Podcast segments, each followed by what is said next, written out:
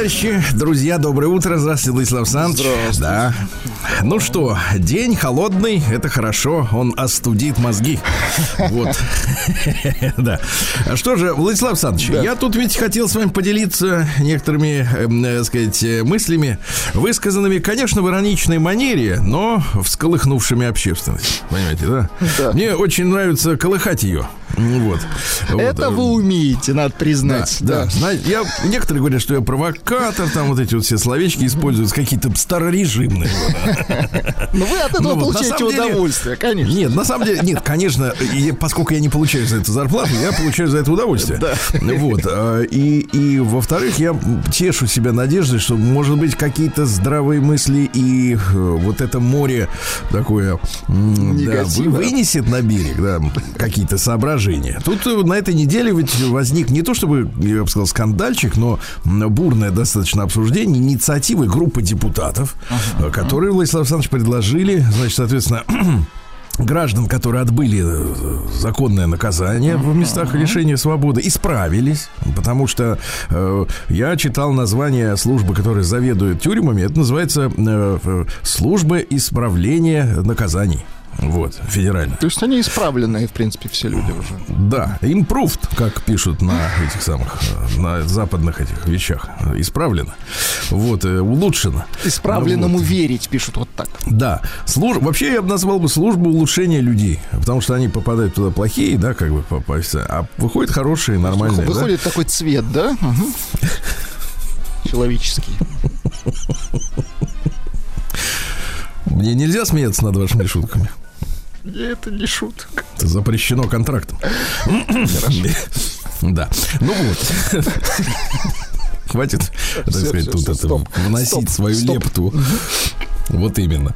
Так вот, друзья мои.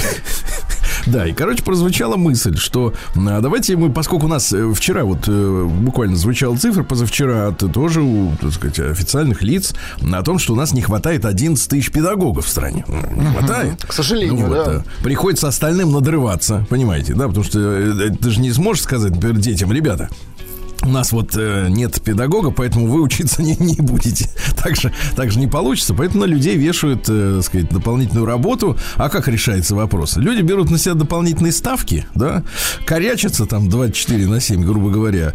Ну вот, э, хотя могли бы отдыхать, спать, ну как-то, не знаю, заботиться о своем здоровье. В общем, не соч- сочувствую, да, учителям, которым приходится вот эту лямку тянуть. Вот, и пр- прозвучала мысль, давайте мы э, вот э, разрешим людям, отбывшим наказание, исправившимся, действительно, пойти в школы. На что, соответственно, поднялся с- такой, э, тут их тоже можно понять, справедливый, как бы такой стройный хор голосов, М, вот, э, о том, что Главный аргумент такой, что родители детей, они ведь как бы желают, чтобы их э, деточек учили нравственно и вообще, так сказать, как личности безупречные педагоги. Безупречные. Э, Вот на что у меня, соответственно, тут же возникла идея всколыхнуть немножко общественность. Э, Ну, конечно, и потроллить ее, эту общественность. Но, с другой стороны, ведь Слегка в доле шутки есть доля шутки. Ну, конечно, конечно. В шутке есть доля шутки, да. Потому что смотрите, какая история. Э, Если говорить вот совсем серьезно, получается человек, который у нас оступился, например, случайно, по малолетству, Ну, лет в 40, бывают разные например, да? случаи, конечно. Ну, разные случаи бывают. Тем более, так сказать, жизнь такая непредсказуемая штука. Что же мы, получается, его по- поражаем в правах? Вот у нас, например, в 30-е годы, да, были лишенцы, так называемые. В 30-е годы прошлого века. Лишенцы. Что такое слово лишенец? Это человек, пораженный в правах, лишенный части возможностей. Например, голосовать на выборах, выдвигать кандидатуры, да, потому что он, например, э, из бывших был. Ну, то есть из дворян, например. Вот по какой-то причине он не уехал. Ну, может, не скопил денег на, на дорогу. One-way ticket, как говорится, в один билет. Может, конец. всерьез не принял то, что происходило в стране. Да, ну как-то не удалось ему смыться. Вот. Он, со- соответственно, его дети не могли поступать в высшее учебное заведение в 20-е годы. Такое у нас творилось, да? Вот. Э, То есть по, по- по своему происхождению он не мог получать какие-то социальные блага. Ну ладно, это тут он как бы жертва произвола, условно говоря. Он ничего не делал, а его, соответственно, записали во враги. А тут, получается, он делал, да, но он же исправился, с одной стороны, да. С другой стороны, получается, вот у нас какая ведь, Владислав Александрович, в чем отличается наша, например, такая национальная культурная мораль, да, завязанная в том числе на нашей вере, да, она заключается в том, что человек, раскаявшийся, имеет право на прощение. Вот в отличие, например, от еретиков-протестантов, у которых, значит, соответственно, там у них все шиворот на выворот. Например, у них как? Фи- у них финансовая система, по-моему. Да, у да. них финансовая система, да, да, она была создана для продвижения капитализма. Там история такая: если тебе прет по бизнесу, значит ты Господом выделен как успешный человек, значит ты ему мил. А если ты лузер, бомж, то ты, соответственно, угу. это э, не нравишься Господу, совершенно не нравишься. Угу. И более того, у тебя нет возможности исправиться, потому что от, тебя, от твоих действий ничего не зависит. Там такая тема, что ты это вот как бы как есть, так есть. У нас как бы другая философия. Ты оступился, но ты покаялся, ты исправился, тебя обратно приняли. Понимаете? То есть есть надежда вернуться к нормальной жизни. А получается, мы им говорим, слушайте, ну вот вы отсидели, например, ну как, за угон автобуса, например, по молодецу, да, а, а теперь, а, а хочешь педагогом быть, а тебе говорят, а нет, все, товарищ, педагогом быть не можешь. И вот это, конечно, немножко как бы снижает э, веру у людей в возможность э, честно искупить, искренне, понимаете, искренне искупить свою ошибку, исправить ее. А ведь я вот нарисовал такую, может быть, гротескную картину, но ведь, смотрите, все мы знаем, вот в школах у нас есть хулиганы, да? Угу. И они хулиганят, оскорбляют Причем, учителей. к сожалению, повсеместно они есть. Да, да, и вот обязательно в, в классе обязательно два-три человека обязательно найдется, Конечно. которые вот, причем снижают показатели учебы, отвлекают учителя, э, так сказать, от того, Сергей чтобы заниматься своим непосредственным делом. А да. еще ведь есть спецшколы вот как раз для таких вот. Нет, спецшколы, понимаете, не решают вопросов, они где-то вдали, понимаете, какая история? Хорошо. То есть есть обычная школа, в ней хулиган в каждом да, классе, да. да? А вот вы представьте себе, я нарисовал гипотетическую картину. А. Выделяем, например, класс с зарешоченными окнами, да? Так. Там ученики туда ходят, в, в, которые проштрафились, да, вот они на хулигане, кого-нибудь ударили, там, нахамили учителю, да, они туда ходят в специальной форме с нашивкой, так сказать, класс, фамилия, статья, о, не статья, а, так сказать, Камера, так сказать, а, нарушение. То, тоже. Да. А там уже с ним занимается специальный человек, который вот, э, знаю, прошел школу жизни. Знает да. тонкости. Да. И работает с ними. И какая показательная история для всех остальных. Ты что, говорит, хочешь попасть в, штраф, в штрафной класс? А ну-ка веди себя нормально, подлец. Да. И тут же пример на глазах. Он видите? может рассказать, ну, например, как там. Да. Да, конечно. Он, и, не, он расскажет и покажет. Вот как там, да. И, кстати, вот все дети на переменные, например, бегают, веселятся, пирожки едят, да, там газировку пьют отечественную, пришедшую на смену коричневой заразе американской, да. А эти строем идут. Строем идут в серых таких костюмчиках, да. И идут в класс. Вот. Отлично, понимаете, с философской точки зрения. Ведь понимаете, какая история? Я-то, конечно, тоже хочу, чтобы все были вокруг в белом. Вот. И говоря, говоря о том, что педагог должен быть человеком с, не, с, с непогрешимой репутацией, все это замечательно, все хорошо. Хотя, конечно, с другой стороны, можно спросить, а родители вот этих детей, у них uh репутация безупречна? Они идеальны, вот-вот. Нет, нет, а я к чему говорю-то? Что воспитанием, э, обучением ребенка учитель в школе занимается сколько? Пять часов в день? Шесть? Семь? Восемь максимум, да? А все остальное время его воспитывают родители. Что толку от э, идеального педагога, если он домой приходит, а там не идеальный с нравственной точки зрения, так сказать, родители преподают ему школу жизни, да? И во-вторых, вот у нас сейчас же не, не запрещено товарищам исправившимся, да, преподавать в школах, а тем не менее эксцессы постоянно. То э, идеальный с точки зрения, так сказать, нравственности педагог скотчем лицо заклеит ученику разбушевавшемуся, да, то мобилу этим, как их, э, то вейп расколотит ему этим молотком, помните, вот ну, недавний бедным случай. Школьником. Угу. Да, бедным несчастным школьником, который просто хотел покурить на уроке. Угу. А он ему молотком то, расфигачил то, ему то дорогущий. отберут прям. Да, дорогой. То кальян отбирают у ну, школьников. Ну, ну, Рвут там им, понимаешь ли, никуда журналы, которые они да. приносят на уроки, да, не дают никак нормально, Отдохнуть, сказать, да, за партой. Об, обжиться в классе, обж, обжиться, чуть в камере не сказал, обжиться, да, вот. И понимаете, вроде как не сидели, а поведение не идеальное. Да, значит, нет такой взаимосвязи-то напрямую. Я предлагаю, я предложил провести просто эксперимент в какой-нибудь школе, так сказать, приличной, столичной, например, да, провести эксперимент и посмотреть. Во-первых, и у, так сказать, граждан, откинувших, о, освободившихся, да, будет возможность э, трудоустроиться в нормальной среде, в нормальной, не в своей вот в этой привычной, да, нормальной, а во-вторых, работать с детьми, передавать опыт. И главное, что Карьерный профилак- рост, может, директором школы да, стать. конечно, а там и Дорано, не- недалеко, правильно? А представляешь, министр.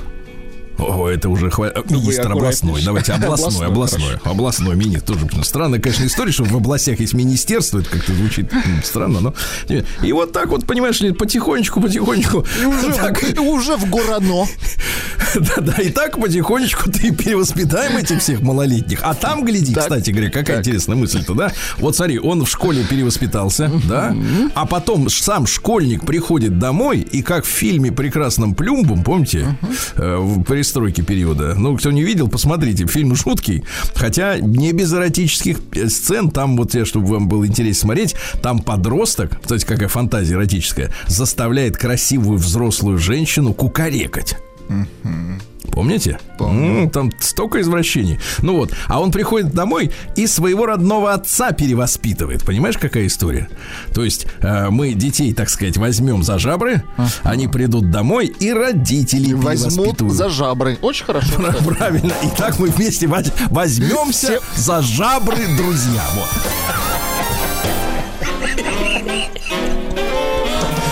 Сергей Стилавин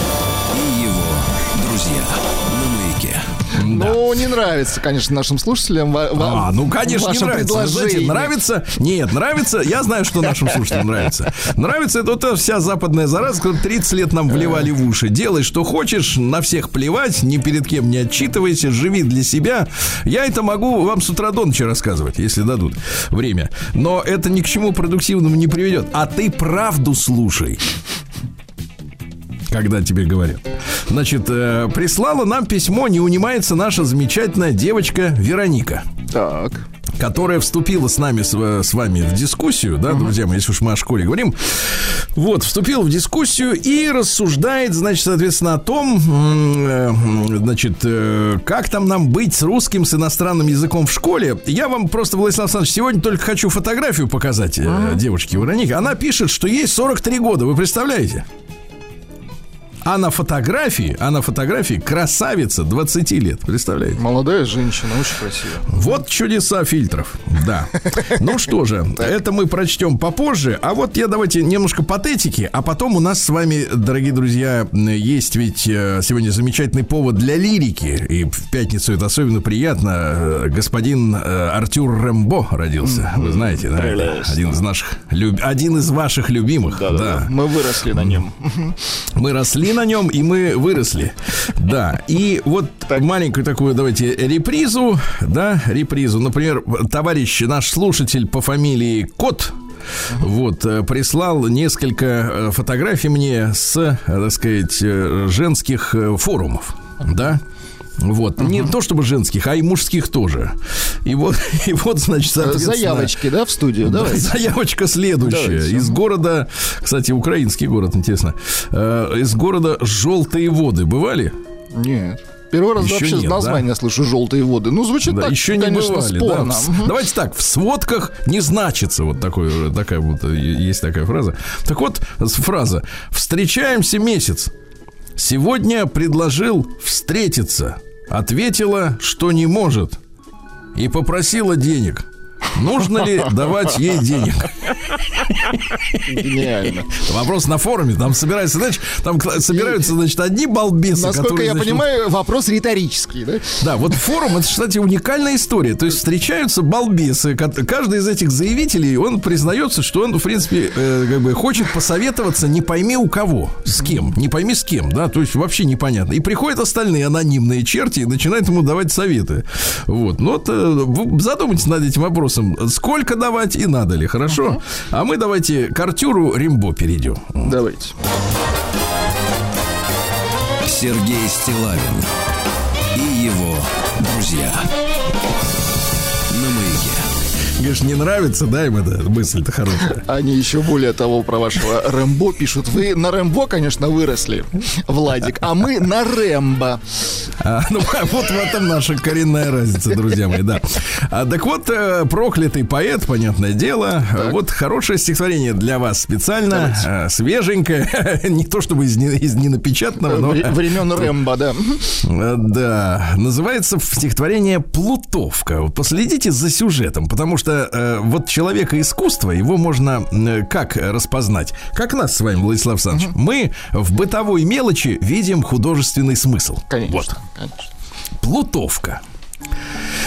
В харчевне темной с обстановкой простой, где запах лака с ароматом фруктов слился, я блюдом завладел с какой-то едой бельгийской и, жуя на стуле, развалился.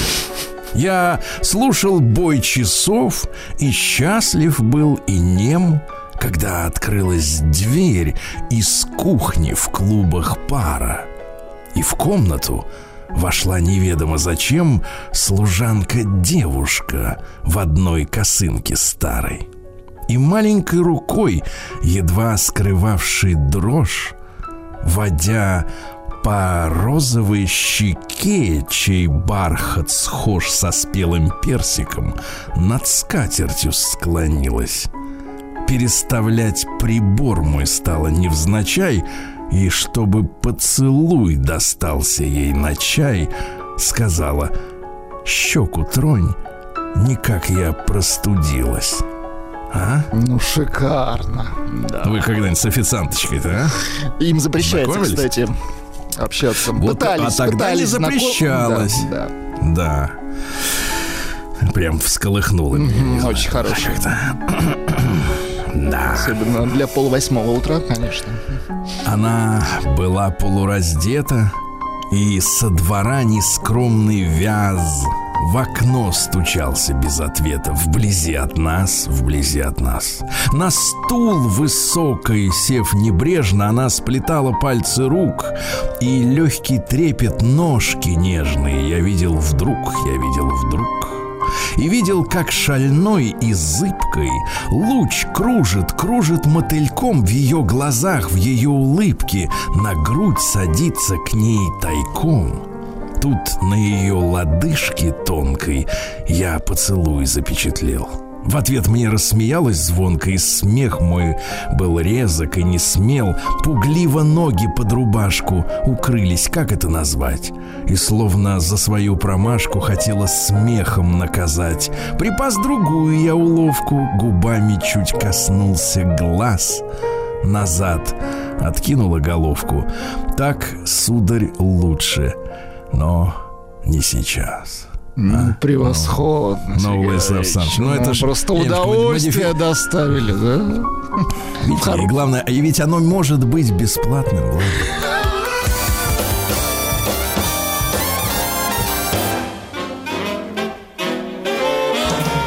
Сергей Стилавин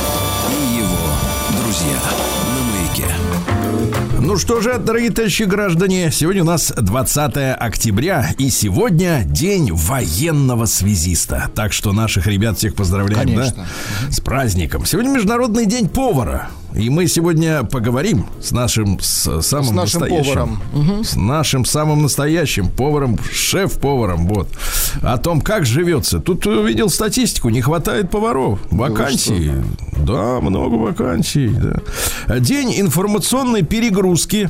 Это когда слишком много знаешь угу. и старишься. Слишком вот. много читаешь, да. Она само в глаза лезет, ты не хочешь читать. Везде Отказывается глаза иногда. Да, Всемирный день э, статистики, ну это понятно, день борьбы с остеопорозом, вот. Международный день авиадиспетчера, поздравляем, товарищи, авиадиспетчер, важная очень работа.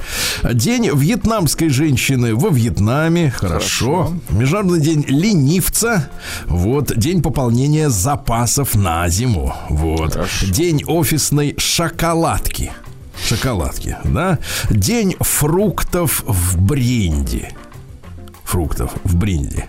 Ну, кому, кому Кому, фру... не Нет, помогает. кому фрукты, кому бренди, я так понимаю. Да-да-да, детям фрукты. Да, мужчине мороженое. Да, и, сегодня Сергей Зимний, или второе название праздника Светоборы. Сергей зиму начинает, говорили, значит, соответственно, в, моро, в народе. Сергей инием травы бьет, а Матрена, это 22 ноября, зиме вспять повернуть не так. Сергей Стилавин и его друзья. На. Друзья мои, в 1469 году родился Нанак. Это первый гуру сикхов. Э, Сикхов можно узнать то, что мужчины носят вот такой вот, э, как говорится, на Тюрбан. голове вот э, головной убор специальный, да? Вот. И помните, они, значит, там в Индии они есть, понимаете, да? Вот, но у них свои принципы. Вот, э, например, э, кстати говоря, что интересно, форма поклонения Господу, их Богу Господу, э, в сикхизме это медитация. Обратите внимание. То есть те, которые, получается, они говорят, ой, я вот, вы знаете, практикую медитацию. Вы что, сикхисты, что ли? Э, то есть сикхи. Непонятно, да? Вы что, Непонятно. молитесь? Да-да-да.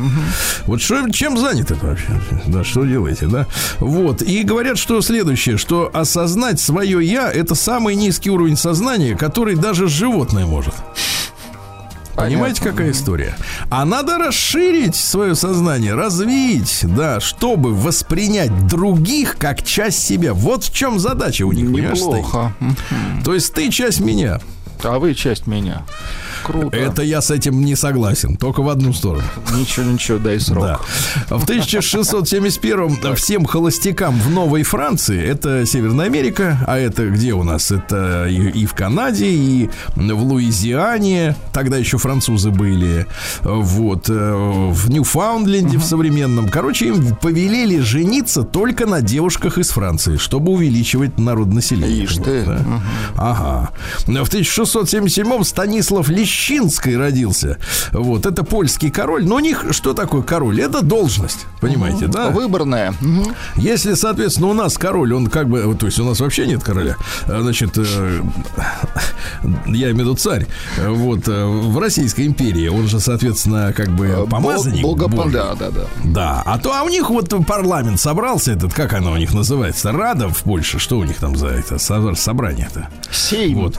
И, значит, там, смотрите, какая история. Значит, э, король, э, у них как это формулировалось? Король, я некоторые титулы прочту. Так, король ну-ка. польский, великий князь литовский, жмутский. Жмутский. Жмутский, а также князь Лотарингии и Бро. Ты понимаешь, как Ишь ты. вот. Э, В 1696 году Боярская дума, еще, еще ее Петр I не разогнал, приняла решение создавать регулярный русский флот, чтобы у нас были военные корабли. Замечательно. Да. Да. В 1714 году э, тот же вот Петр I упомянутый издал указ, запрещающий каменное строительство по всей России, кроме Санкт-Петербурга. То есть э, все каменщики должны были съехаться и, и строить парадиз. Понимаете, да? А, вот. А в 1854-м Артюр Рэмбо, я уже вам об этом говорил, да. Вот, например, мужчина молодой, чей взор блестит от тела. А Хорошо. дальше сами. А дальше А сами, дальше. конечно. Мужчина молодой, да. Вот. Что же еще у нас любопытно? Там есть прекрасное стихотворение «Искательницы в шее», например, тоже прекрасные стихи. Лейтенант да. Ну, молодой. с- Мгм. Сегодня сами, ближе к вечеру, да? А, да, в 1818 году Англия и Америка установили границу между собой по 49-й параллели. Э, Соответственно, определили, вот здесь США, здесь Канада. Вот интересно, для канадцев, э, канадцы, они ощущают себя вот отдельной нацией? Или они вот понимают, что они стопроцентная колония Великобритании? Есть у них как бы так Они чувство ощущают, неловкости? что они никто. Вот только Гунька там ощущает себя этим как императором, да? А в 1852 году Кронштадт покинул отправившийся в кругосветное плавание фрегат Паллада. Командовал адмирал Путятин, да, вот. э, Ну и, соответственно, цитат какие? А цитат, цитат нет с, того А, плавания, да. Нет, там, кстати, а, Иван Александрович вот что. Иван Александрович Гончаров по поплыл, пошел в плавание-то, да? Он вел журнал а, с гардемаринами, которые в, в свободное от учебы управления кораблем время занимались с ним словесностью, да? Угу. Вот, а что сказал после плавания Иван Александрович? Говорит, воспоминания один только стыд и рвание волос. А, вот. Ну, так себе было, да. Не очень, конечно, да. В 1890-м Джелли Лор, э, извините, Лор Ролл Мортон, американский пианист, композитор, один из создателей джаза, а команда называлась Red Hot Peppers. Не чили, а просто Peppers. Ну, Есть такой? Создателя послушаем.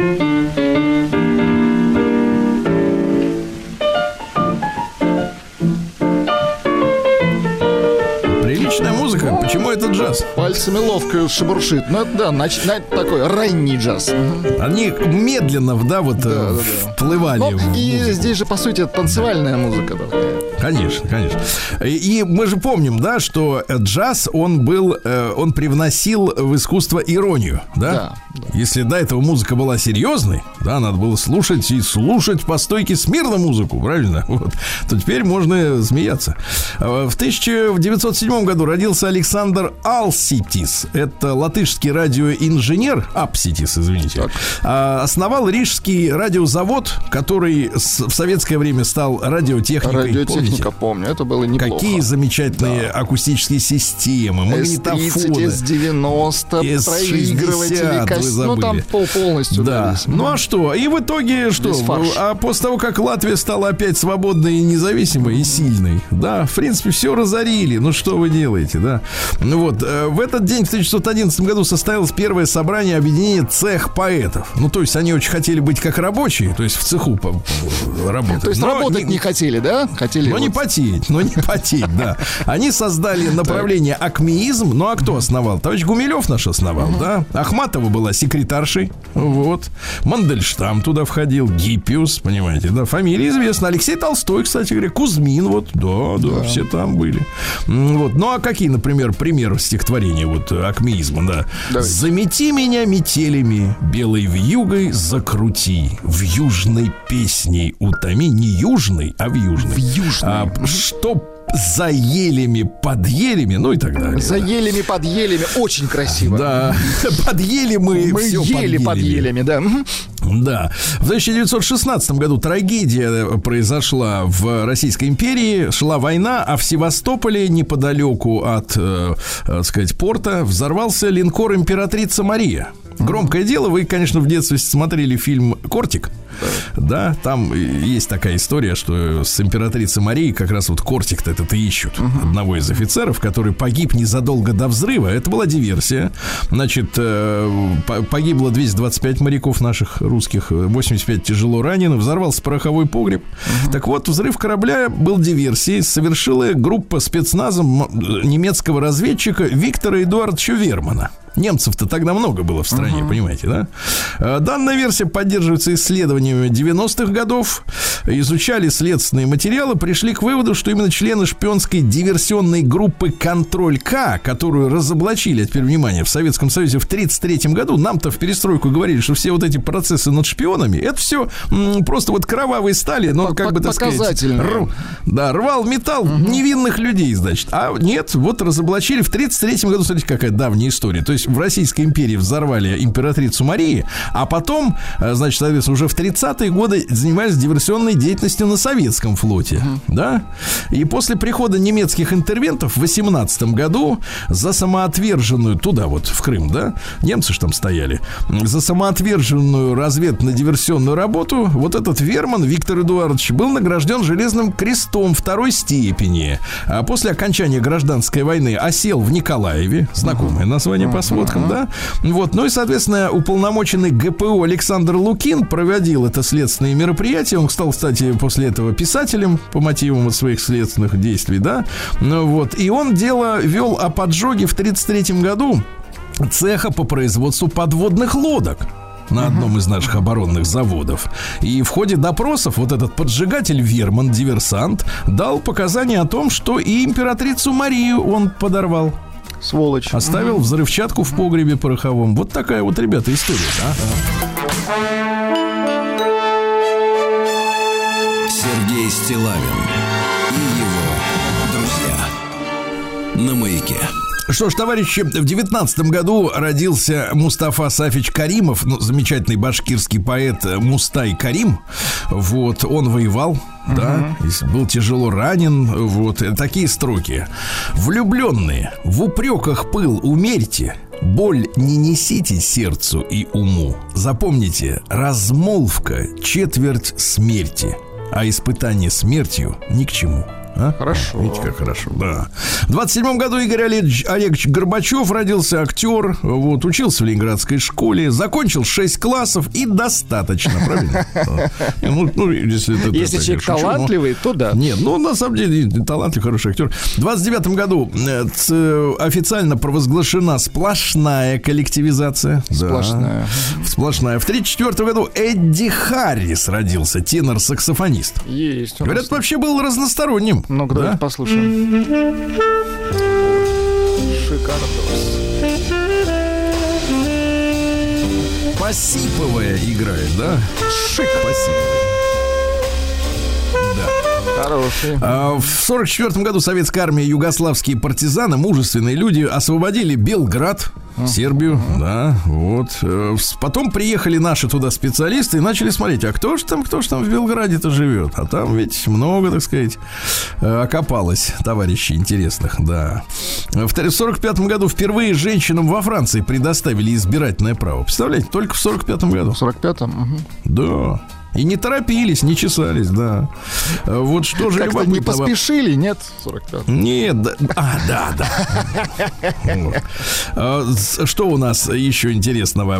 В 47 году в подмосковном Жуковском при летно-испытательном э, исследовательском, извините, институте открылась школа летчиков-испытателей. Вот. Первый генерал, первый начальник, э, генерал-майор авиации Михаил Васильевич Котельников, э, а создавал Михаил Михайлович Громов, прославленный, да. В тот же день родилась Анжела Брамбати из группы «Богатые и бедные». Есть у нас, ну давайте чуть-чуть.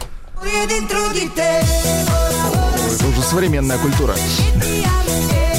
уже не становится. Не, ну да, помним, помним. И Усатого помним. Да, в 48 году принято постановление Совета Министров Советского Союза о плане полезащитных лесонасаждений вот, э, для повышения устойчивых урожаев в степных и лесостепных районах европейской части Советского Союза. То есть это часть того самого знаменитого сталинского плана преобразования природы. Угу. Дело в том, что Владислав Александрович нам вот специалист по дирижаблям рассказал, да, так. Что ветры такие хаотичные, они вдоль, ну так низко-низко, так сказать, по земле стелются. От них да? зло, да.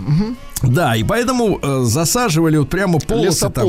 Многие-многие километры шириной там сотни метров лесами, да, для того, чтобы по научно про продуманной схеме останавливать э, ненужные нам, э, так сказать, ветра, да, останавливать, сохранять влагу, да, чтоб не сдувало чернозем, да, да. Естественно, как только пришел кукурузник к власти, он тут же прекратил всю эту работу, хотя до сих пор вот те лесополосы, которые были э, при Сталине, ну, начаты, да, высаживаться, да они до сих пор видны из космоса, конечно. В 50-м году Том Петти родился. Музыкант. Знаем, да. да. Люди.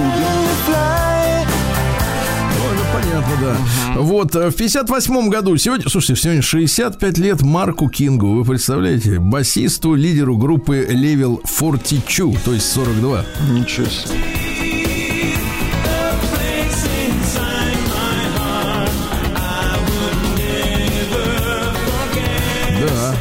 Такая вот история. В, в тот же день, кстати, родился тоже 65 Вигго Мортенсен. Знаете такого Вигга? Что-то не узнаю пока в гриме. Так, это кто? Ну, он в этих, так это, фильмах-то играет. В иностранных. Да, в 59 году первый полет пассажирского самолета Ан-24 в этот день, да, состоялся. Кстати, разрабатывать начали в 58-м за год раз-раз и готово. Вот и хорошо. Да. А в 60-м году в лондонском суде Олд Бейли открылся процесс по делу запрещенного в течение 30 лет романа Дэвида Лоуренса под названием «Любовник леди Чаттерли». Потому что британцы, они, знаете, вот э, смотришь на артистов, да, они же полуголые какие-то, да, там садомиты, uh-huh. эти самые, транс-трансы, все дела. А книжку не выпускали 30 лет. Говорят, непристойная книжка. Ты понимаешь, какая история? Вот что за у них за двойная мораль Универсалы странная, да? какие-то, да, и так, и так Да. могут. А там какая? Там девушка Констанция, 22 лет. Вот, сюжет-то какой Буанасье, вышла. За, так. за баронета Клиффорда, вот этого самого Чаттерлея, да? Вот. А, соответственно, ну и как-то, как говорится, там любовница появилась. да. Закрутилась. Отвратительно. Да. Ну что, Владимир Рудольфович, с днем рождения поздравляем всех. Да. Конечно, конечно. В со- в 64-м вот опять повезло. Камалла Харрис родилась. Да. Мать, кстати, Шаямала. Прекрасно. А папаша с Ямайки. Мама с, из Индии, а папаша с Ямайки. А как вот, как вот так вот получилось? Как они вообще встретились-то? Вот именно, за- зачем? Да, да, да. Впервые в 67 году американцы Паттерсон и Гимлин засняли на кинопленку «Снежного человека». Понимаете, они э, совершали конную прогулку. Это два ковбоя в горном С лесном камерой. национальном да, заповеднике. Ну, конечно, они хотели снимать друг друга, потому что они красивые, молодые, шляпы кожаные. Вот, э, на севере Калифорнии. И вдруг в семи с половиной метрах от себя они увидели огромное существо. Паттерсон ушло 20 секунд, чтобы спрыгнуть на землю, достать из сумки кинокамеру, включить ее и побежать за существом. Весь эпизод не более двух милли- минут на пленке. Вот, но Йети, как его называют, виден 53 секунды, но э, оно там есть, Владик. Вот в чем Есть проблема. оно там, но что А это? теперь внимание, сенсация, Владислав Александрович. В этот день, э, ш- 55 лет назад, в 68 году, Жаклин Кеннеди, это вдова президента Кеннеди, да, убитого в Америке, вышла замуж за Аристотеля Анасиса. А вы знаете прикол? Я тут нашел э, сведения любопытнейшие. Оказывается, что с миллиардером Аристотелем Жаклин познакомилась через свою сестру до убийства э, Джона Фиджеральда. Заблаговременно, да? И братьям Удивительно. Кеннеди, Роберту и э, Джону очень не нравилось это знакомство, представляете? И даже Бобби, который второй брат, говорил, э, я не позволю тебе, ну, после того, как Джона убили, э, я не позволю тебе замуж за него выйти, потому что он к Лине подбивал еще Ну. при жизни э, президента, да, потому что тот крутил с Мерлин Монро, а это решило, значит, что с этим, с, с нефтевозным королем. А да? нефтевозный к этой подкатывал, понятно. Да, да, да. А у нефтевозного была любовница этого, оперная певица. Понимаете, как все закручено? И что интересно, некоторые даже выдвигают версию, что э, этот самый греческий магнат э, заплатил за устранение э, Кеннеди, чтобы подобраться к женщине. Ничего себе. Есть и такая версия. Да, товарищ, вот так вот.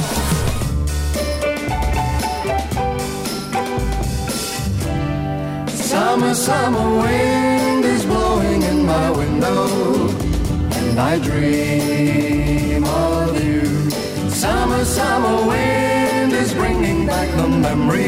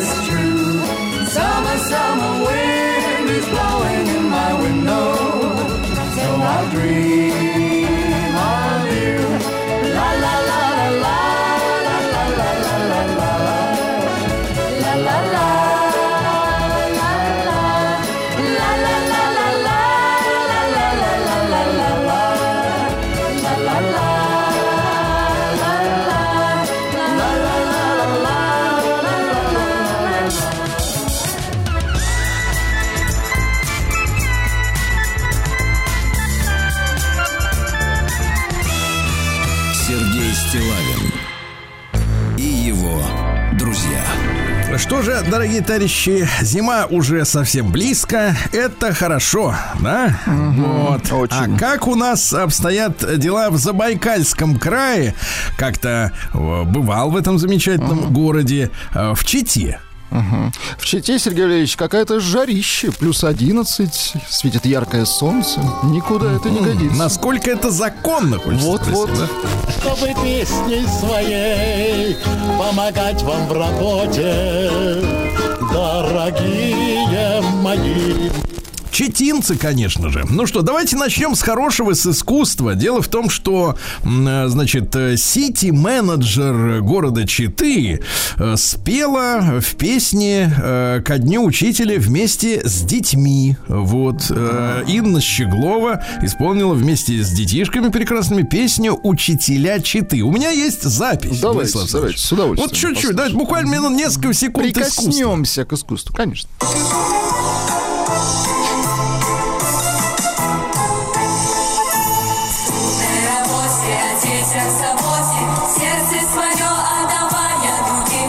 О, как, понимаешь, Здорово, а? Здорово, молодцы, молодцы, видите, как хорошо. О другом немножко. Суд обязал эм, э, Читинку избавиться от котов в квартире. Чего это? Ну-ка. Завела на улице весенние себе котов. Причем никто не знает, сколько их. Открыть дверь невозможно, кидаются оттуда.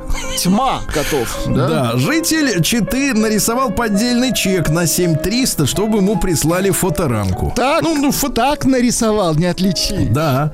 Фото... Фотошоп нарисовал, отправил, говорит, слушайте, я вам переслал деньги, давайте фоторамку. Фоторамку выслали, смотрят, а на счет-то не капает. А Шатающуюся, откровенно одетую женщину заметили на Новобульварной улице. Откровенно одета это как? Это Батфорты, наверное, да? Ну, это шиньон. все дела, там этот, как его, корсет, да.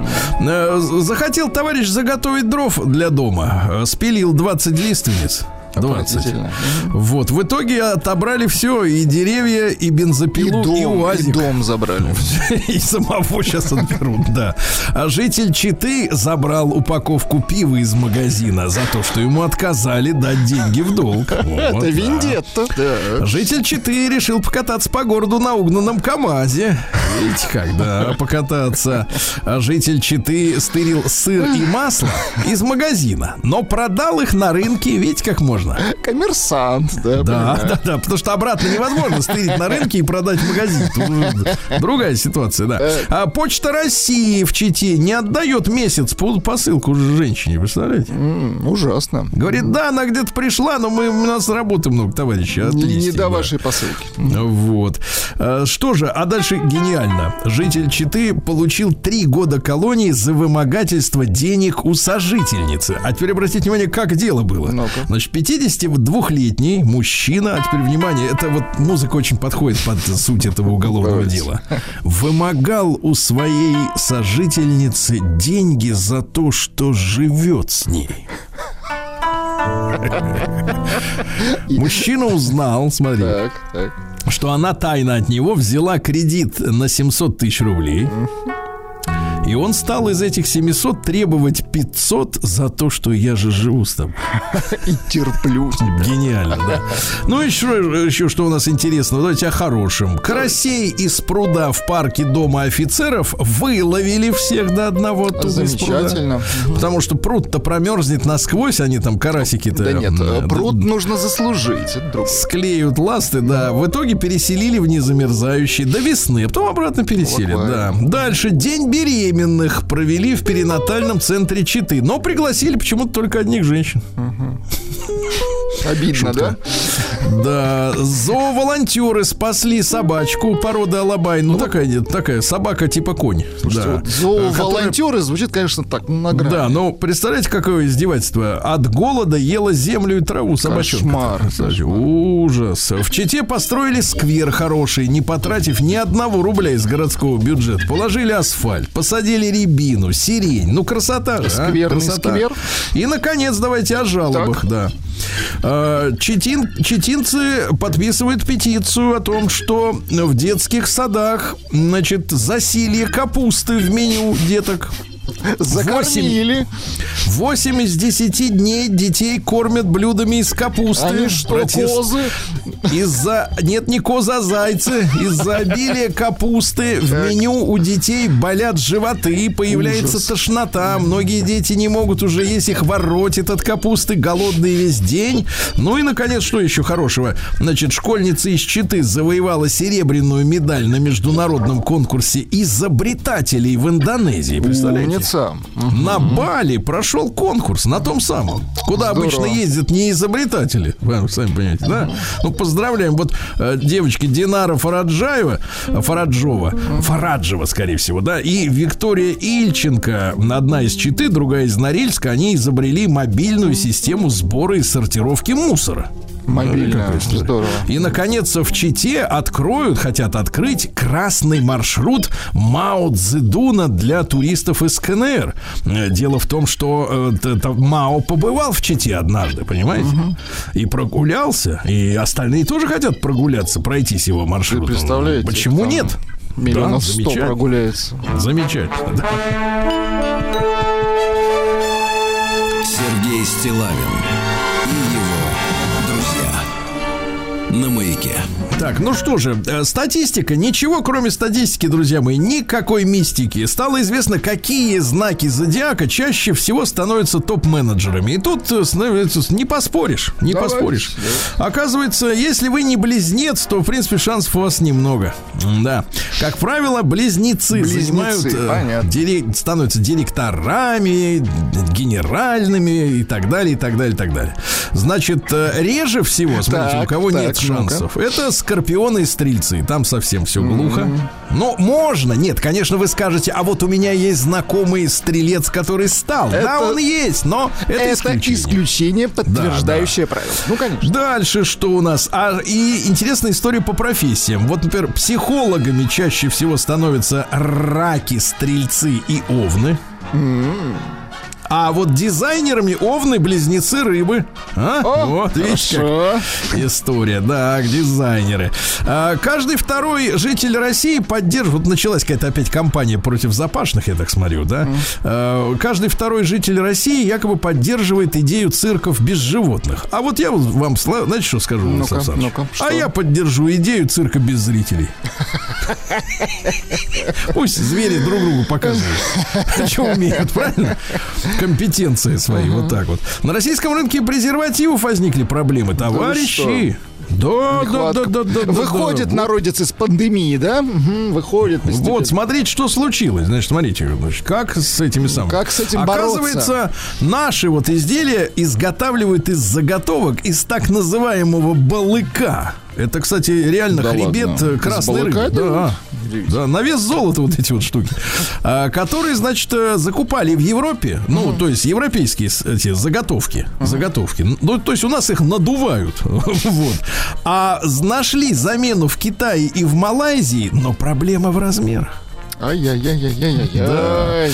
Дальше нарастает история. Значит, депутатам есть чем заняться, и, значит, группа депутатов решила запретить название, так называемые оскорбительные названия населенных пунктов. Их возмутило, что у нас в стране есть села Лох, Антилохово, Вот у нас Шалава, недавно Чернушка была. Мгм. Пуково, вот. Пуково, отвратительно. Попки или попки, конечно же, скорее всего, и в Псковской области есть. Бухалово в Ярославской области. Вот, значит, депутаты решили, говорят, давайте, а им отвечают. Вот, например, глава м, прекрасного села Шалава, э, значит, товарищ Водопьянов заявил, что у жителей деревни на название жалоб нет, что депутаты лучше пусть занимаются своими делами непосредственными, да, а не вот этим вот всем.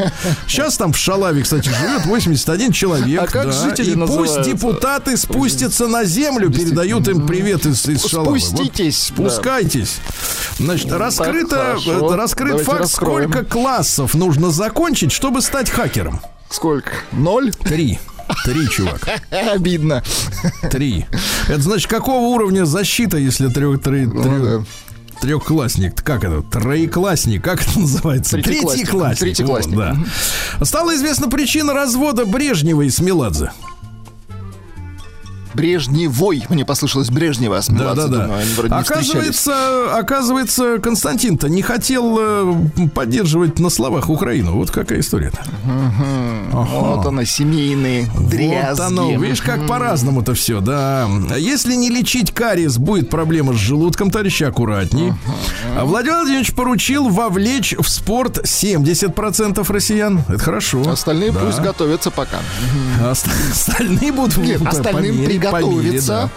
Да, да 30% каждому третьему приготовиться, да.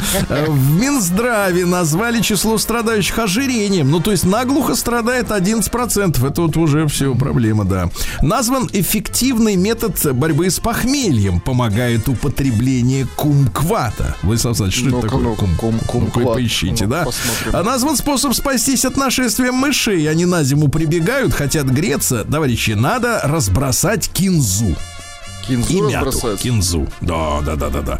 Вот. э, на- наши граждане назвали приемлемую для переезда за город сумму. Готовы выложить 10 миллионов рублей и жить за городом. Вот так вот, да. Это, грубо А говоря, вот. цитрусовый, Сергей Валерьевич, кумкват. Цитрусовый, да. Что ничего еще интересное? Назван способ сделать пельмени полезнее. Ну, куда уж полезнее. Ну-ка, как? Итак, а надо Запивать овощей, их? на- наяривать овощей вместе. А, овощей. с- Ну, да, да, такое. да. Вот, московские врачи впервые в истории повторно пересадили пациенту легкие. Вы представляете, в Молодцы, Склифосовском? круто. Вот какая сложная история, да. Раскрыт э, способ борьбы с бессонницей. Надо метку хлебнуть перед сном. Жбан. Вот. Хорошо. Давайте, спите спокойно, товарищи. Без меда. Мир без метка, да. Так, ну что у нас у женщин-то творится? Вот наша красавица, э, э, так сказать. Елизавета, А, Елизавета Туктамышева. Вы видели ее фотографии в различных журналах глянцевых? Да. Они ошеломительные. Они вообще, я не могу больше спать, когда я насмотрелся. А вы да. метку Говорит, что, выпейте. Так. а цитата какая? Мне не нужен мужик, запрещающий сниматься в эротических фотосессиях. Вот Ясно? так. Вот и все. А, а вот вы уже упомянули, да, наша любимица балерина Настенька объяснила, почему не ездит на метро. Ну, почему? Узнают? Одним словом, одним словом. Так. А, Разорвут. Это хорошо. Да-да-да. Стилист Рогов заявил, что в этом году остается в тренде клатч в форме жабы. Клач. Клатч, маленькая сумка. клатч. Мгм. Жабоклач, да. Писательница Роулинг, слушай, Джан Роулинг, которая написала эту книжонку про очкарика, не сдается. Она отказывается называть транс-людей женщинами. И говорит, что мне за это теперь грозит тюрьма, но я не Держится, отступлюсь. Молодец, держится. молодец. Отец порномодели удивился ее словам о том, что у нее бывает 300 любовников в год. Цитата от отца, теперь Ну-ка, ну-ка, цитирую. ну-ка. Ничего не знаю, я поговорю с ней об этом. Чем она там занимается? Да-да. Прекрасно. Дальше, что любопытного. Э, Министерство юстиции планирует расширить э, перечень предметов одежды женщин э, заключенных. Хотят включить юбки и пижамы. Видите, Ну, юбки и замечательно, пижамы. пижамы. Да. А, Опять же, Рогов э, не унимается. э, Назвал колготки в сетку необходимым э, аксессуаром для женщин. Да. Дальше. Актрисе Маргулис, британско-австралийской, пересадили сердечный клапан от бычка. Представь себе. Слушай, это что, это у быка такая, такое маленькое сердце? Нет, теперь у актрисы такое маленькое. да, дальше. Э, Учительница завела роман с учеником и попалась из-за того, что, так сказать, вот на шее были кровоподтеки, представляете? Ай-яй-яй-яй. Ай-яй-яй, да. Врач раскрыла россиянам способ предотвратить появление морщин на шее. Владислав Саныч, записывайте. записываем. на шее морщины, Так, да? как? Ну как, можно, конечно, шарфом э, завязаться. Шарфом, да? Модным. Платочек накинуть, там еще водолазочку, то есть э, бадлон, как у вас в Питере говорят, да? А я вам скажу так, предотвратить складки на шее, товарищи девочки, можно с помощью фейсбилдинга. Вот так. Обидно. Звучит обидно. Лицес- лицестроение по-нашему. Новости капитализма. Так, ну что, в Британии в приют для животных попал кот с двумя носами. Представляете? Кошмар какой. Не кошмар, а с- слава богу. Да, бывший муж Памелы Андерсон, помните, Томми Лита? Барабанщик, барабанщик из Мотли Кру. Да-да-да, Мотли Кру. классный барабанщик. Есть у нас Мотли Кру? Ну, Ну-ка, под рукой нет. Ну, сейчас поищу. Ну как нет? Ну что вы, он выпивал 7 литров водки в день. Да ладно, ну что за... Вот, вот и оно. По словам музыкантов, алкоголь помогал ему расслабиться. Как он вообще играл? Да, по словам Томми Ли, когда он сдал анализы, он был в шоке от того, что выпивая 7 литров в день, он был в полном порядке. Он признался, что ходил на обследование, и результаты были в норме. Давайте, давайте. Вот по- после Вот 7 ли круто. литров. Так, давай, пошел Се- седьмой. Давайте, Седьмой литр пошел. Внимание. Сейчас, сейчас, сейчас. Отличное вступление. Отлично. Нет, да барабанщик пьет, его нет пока. А, вот. Вот он, вот, вот. Сейчас, сейчас, А, сейчас. дальше неожиданное сообщение, товарищи. Да. Да. Покупка жилья замедляет биологическое старение. Вы представляете? Вот как это лечится. То есть, Понятно. то есть те, которые снимают, они живут к мед- меньше, чем те, Стареют которые в своем быстрее. собственном жилье. Да, потому что съехать, видно, хотят побыстрее. А Вот, чиновник Госдепа США Джош Пол уволился из-за того, что Америка начала оказывать военную помощь Израилю. Он 10 лет проработал в бюро по военно-политическим вопросам и, значит, заявил, что на фоне эскалации палестино-израильского конфликта он пообещал себе, что останется на посту лишь до тех пор, пока вред, который он наносит, может быть перевешен добром. А то есть вот э, поставлять Киеву-то вооружение его не напрягало особенно, правильно? Только сейчас напрягся. Значит, э, ки- кишечный дисбактериоз может быть причиной развития шизофрении, товарищи. Ничего себе. Вот. А Дуда, президент польский, заявил, что в Польше до 89 года только свиньи ходили на выборы. Молодец какой, ага. Ну, Отлично. Татуировщик из Бразилии снова отрезал себе пальцы на руках, чтобы больше быть похожим на сатану. Видите как? Да, да, да, да. Ну и еще давайте пару сообщений. Во-первых, нейробиолог Сапольский убедился в существовании судьбы. Он проанализировал э, то, как работают э, нейроны головного мозга и как принимается решение на макроуровне. И оказывается, люди даже не могут объяснить, почему приняли то или иное решение. То есть они как будто подталкиваются к принятию решений какой-то неведомой силой. Вы представляете? Да. И, наконец, сексолог дала совет нерешительным любовникам. Нерешителен. Так, Нерешительным, да. Надо не намекать на секс, а прямо говорить о нем. Ясно? я тебе прямо говорю. Иди Я к тебе прямо сейчас вот здесь говорю. А тот сразу Говорю. бежать второй.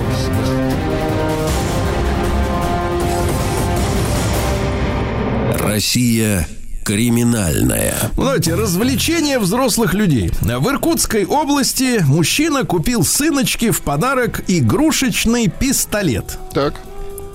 И решил опробовать его на улице, наставив, приставив к колбу э, случайной На женщине. прохожих. Прекрасно. Да. Женщина беседовала по телефону. Так. Э, Значит, подошел мужик, приставил колбу пистолет и сказал, давай деньги. Та посинела от ужаса. Тот тут Придурок. же убрал пистолет, говорит, слушайте, это игрушка. И ушел. Но теперь возбуждено уголовное дело о разбое. Правильно, доигрался. Идиот. Идиот, Идиот. абсолютный. Да, на заметку э, наших хакеров, отдыхающих за границей. Очередную парочку супружескую хакеров из России экстрадируют во Францию за то, что они хакеры. Приехали отдохнуть, дураки. Так вот, что интересно, изначально запрос об экстрадиции судом итальянским был отвергнут, потому что судья сказал, что недостаточно материалов следствия, ну то есть не доказано. А после этого заменили судью на другую, и она уже одобрила. Видите, как дело состряпано? Вот так вот. Ну что вы туда едете-то все, ребята? Если вы хакеры, я имею в виду, если вы хакеры.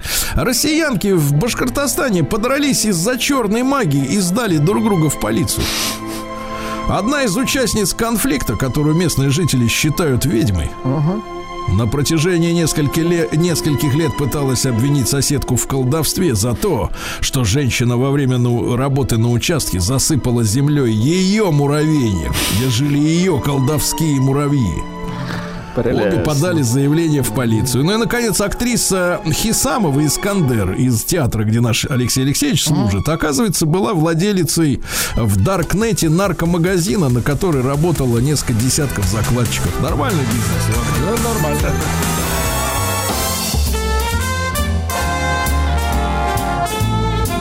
Сергей Стилавин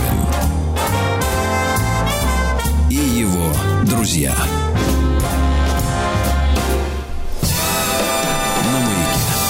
Дорогие друзья, сегодня у нас э, в мире и у нас, как в части мире, мира, естественно, э, большой праздник. Сегодня Международный день шеф-повара. Понимаете, какая история? Эти люди нас кормят. Да, и мы сегодня, конечно же, э, поздравляем прекрасных наших всех поваров. И с нами сегодня э, любезно согласился утром быть, э, ради, конечно, общественности, Игорь Олегович Бухаров, президент Федерации рестораторов и ательеров России, декан факультета гостеприимства Президентской академии. Игорь Олегович, доброе утро, очень рад нашей новой встрече в эфире. Здравствуйте. Сергей, привет. Ну, как-то так, давай без Олеговича, так это будет проще. Потом я Хорошо. к тебе всегда с, с превеликим удовольствием прихожу, ты же знаешь. Спасибо большое, спасибо. Олег, э, господи, Олег, господи, отчество, да. Игорь, значит, вопрос такой. А, э, пришла новость, давай сначала с тревожного тогда. Пришла новость, что э, есть дефицит э, поваров в стране. Правда ли это, во-первых, вот э, уточним? Или журналюги опять что-то напутали? Да нет, это правда, но это же не только у нас, да, это дефицит и в пищевой промышленности, и в промышленности вообще. И, и сейчас в связи с тем, там, где больше платят, туда люди уходят. У нас, кстати, очень здорово повлияла на нас э, пандемия, когда мы по договоренности э, залы обслуживания были закрыты, и мы по договоренности с агрегаторами доставки э, перевели к ним э, официантов и часть поваров. Вот, а потом и ну, представь, курьер, да, лето, ты на велосипеде, чего-то куда-то доставляешь, и потом они не захотели вернуться назад. Понимаешь, вот было грустно, конечно. Мгм. Игорь, скажи, пожалуйста, а вот эта вся история с доставкой, в принципе, меня поразила, э, значит, вот предпандемийная статистика, э, я, я никак у меня никак из головы это не выходит. А, э, еще в девятнадцатом году, перед Новым годом, вот как раз перед ковидловским, да, перед двадцатым, э, вышла статистика, опрос общественного мнения, что в Москве, по-моему, что-то вроде 25, а может быть и больше процентов семей захотели новогодний стол свой, э, значит, накрыть э, блюдами из доставки. То есть они покусились, эти наши вот эти люди, э, привыкнув к доставке, да, на самое святое, на приготовление новогоднего стола, что было всегда таким, ну, около культовым таким занятием, да, когда все стоят, все стригут, режут морковку, там, заправляют оливьешечку, да, и вот 25% сказали, что нет, мы в этот раз будем отдыхать, будем заказывать доставку. Вот, вот как, как вот эта история с доставкой, которая уже лет 5, да, очень сильно развивается, и ковидло это в этом смысле очень сильно помогло, естественно, да, этой всей сфере. И вот, как ты говоришь, даже ушли официанты в эту сферу, да, в сферу доставки. Как, в принципе, эта тема изменила, ну, вот наш и общепит, и вообще поварскую, поварскую жизнь в стране? Ну, смотри, э, конечно, э, естественно, э, там до, до пандемии это развивалось так эволюционно. Люди привыкали, действительно можно было доставить, э, появлялись э, новые упаковки, которые там сохраняли тепло, которые давали удобно, так что можно было привезти, в принципе, можно было не перекладывать, можно было есть из упаковки, это было цивилизованно, красиво, интеллигентно. Молодежь, которая освоила все эти гаджеты, которые с ними родилась, считай, вот на наших глазах, да, там они спокойно заказывают. Вот у меня дочка, например, там, я говорю, пойдем попьем кофейку где-нибудь посидим, не надо, пап, сейчас все привезут. Э, И вдруг закрытые залы обслуживания, э, люди э, закрылись по квартирам, ковид, и тут, конечно, революционный такой скачок, и даже уже люди взрослые, которые, может быть, раньше и не думали об этом, тоже стали делать доставку. И уже я могу сказать, что последнее э, время, как вот ты правильно сказал, до ковидно еще вот э, за несколько лет, там года, наверное, 3-4, уже действительно часть людей, которые праздновали Новый год, э, как дома, так, так и корпоративный, они стали заказывать. Они не стали заказывать кейтеринговую компанию, когда говорят, вот вы нам все привезите, с официантами, с поварами обслужите. Нет, они заказывают в, в ресторане близлежащем, договариваются, что им нужно. Привозят колонку, у каждого э, есть своя там на стене запись музыки, по Wi-Fi раздают. Э, Девочки быстренько накрыли на стол, мальчики открыли бутылки, все празднуют э, э, э, корпоративный Новый год. И уже цены в ресторанах на вот эти корпоративные Новые годы, которые всегда были завышены, потому что людям хотелось перед этим спраздновать, конечно, начинают э, кусаться э, в связи с тем, что любой ресторатор хочет получить, конечно, там наибольшую прибыль в этот момент такого повышенного спроса.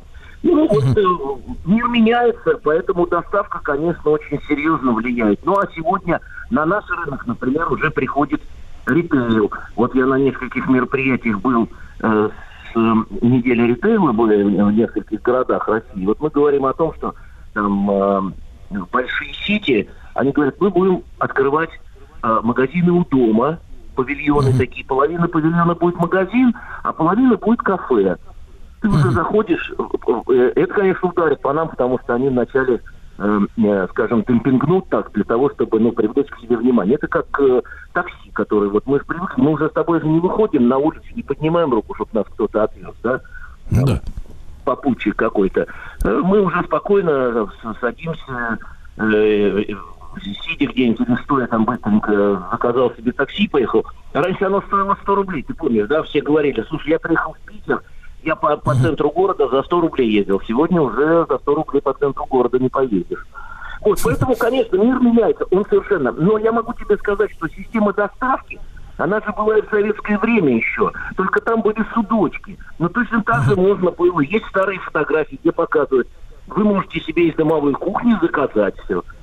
В принципе, жизнь, она и шла к тому, э, чтобы вот так делать. Ведь э, словосочетание, которое ты употребил, общепит, да, там общественное питание, а, о нем же еще писал Ленин в работе «Великий почин» в 19 году, когда он говорил об общественных столовых, о возможности освободить женщину от домашнего труда, от кухни, от Да. детей, когда по- появились детские сады, э, э, от церкви. Точно так же, когда мы говорим киндер кюхе, э, э, кирхе, э, что это у немцев, у нас то же самое было. И мы начали создавать тогда большое количество вот этих фабрик кухонь, комбинатов питания, э, дымовых кухонь. И все это э, говорило о том, чтобы женщину нужно было вовлечь в общественный процесс, в работу, чтобы она не занималась, не сидела дома. Вот, сейчас это тоже дилемма будет, да, там на, у нас падает рождаемость с одной стороны, с другой стороны, представь себе такое, там говорят, рожайте больше детей, у тебя трое детей, куда ты их всех? Там приходится дома крутиться, бегать. Вот, и, конечно, это в помощь, но вот скажи честно, ты сам заказываешь себе сегодня по доставке откуда-нибудь из ресторана? Я тебе честно скажу, мне в лес, в баню не везут.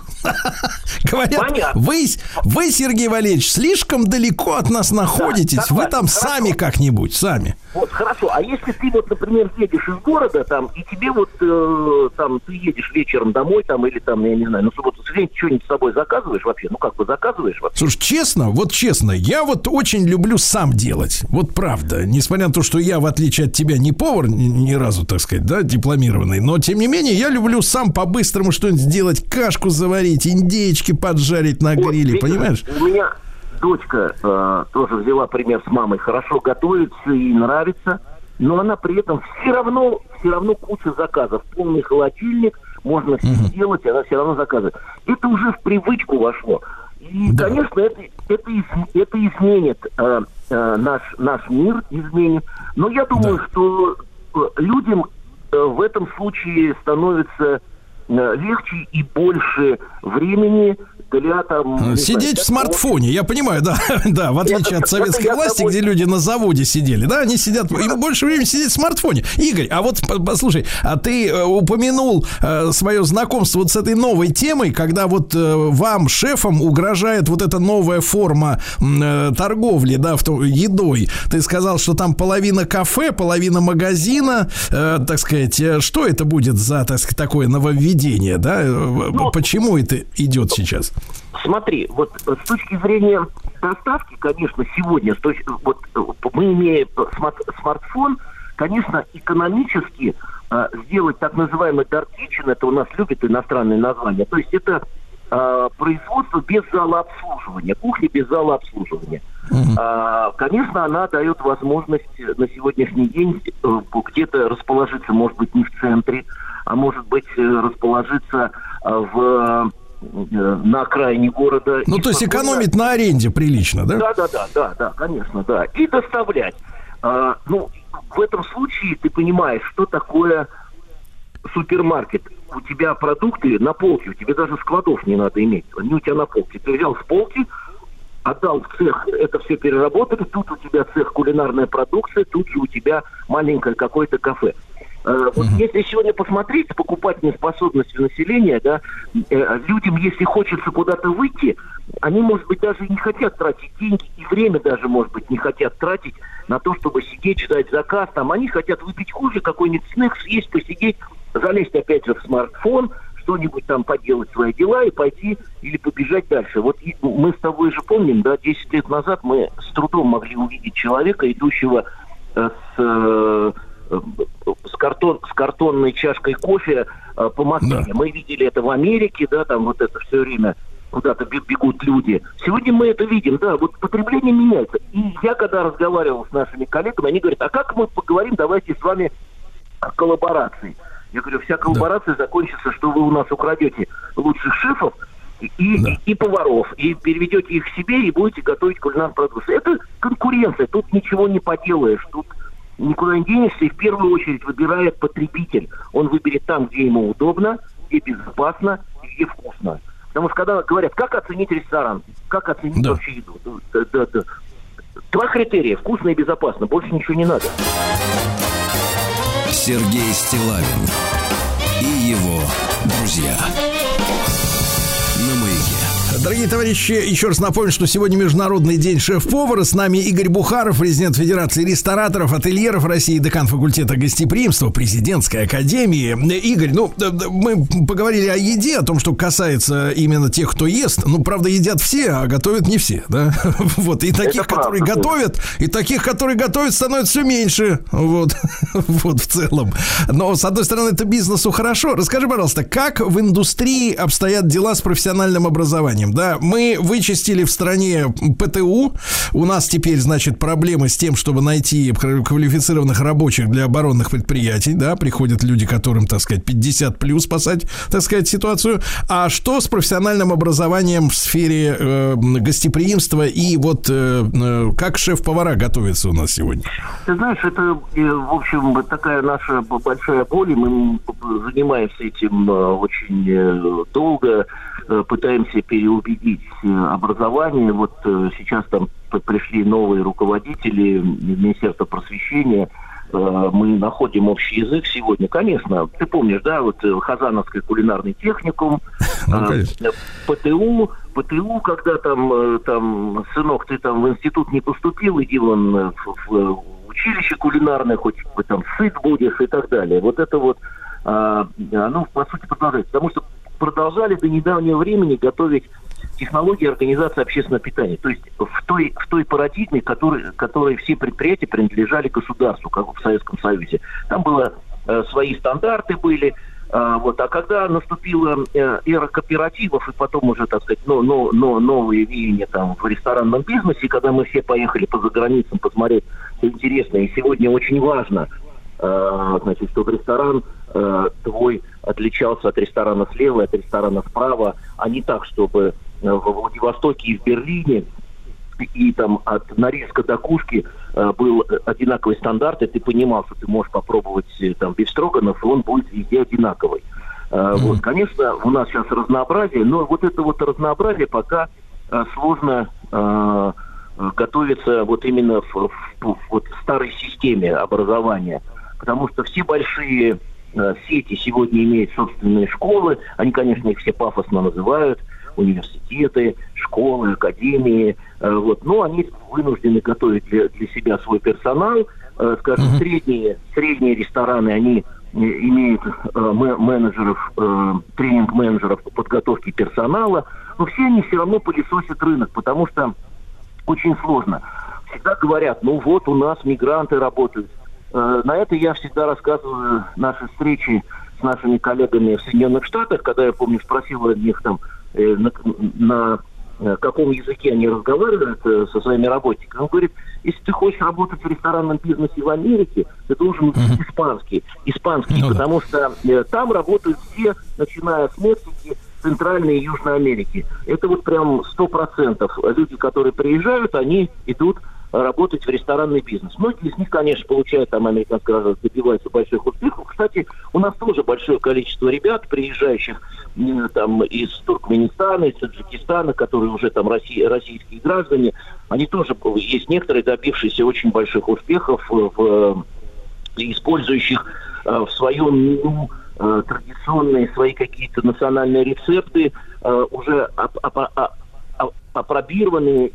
адаптированы уже там к нашему вкусу.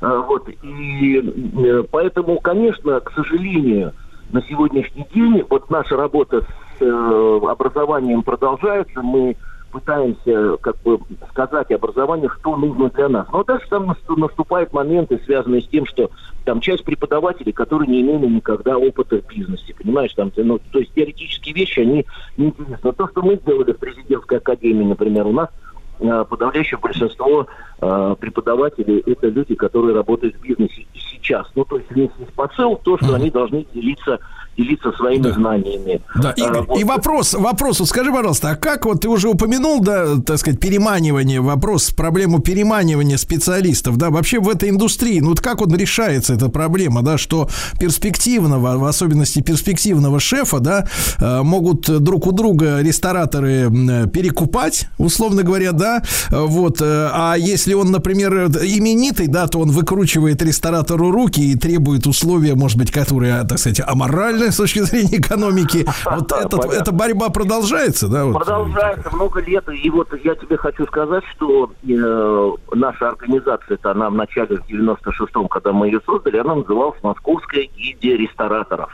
Вот это уже потом она переросла в Федерацию рестораторов ательеров.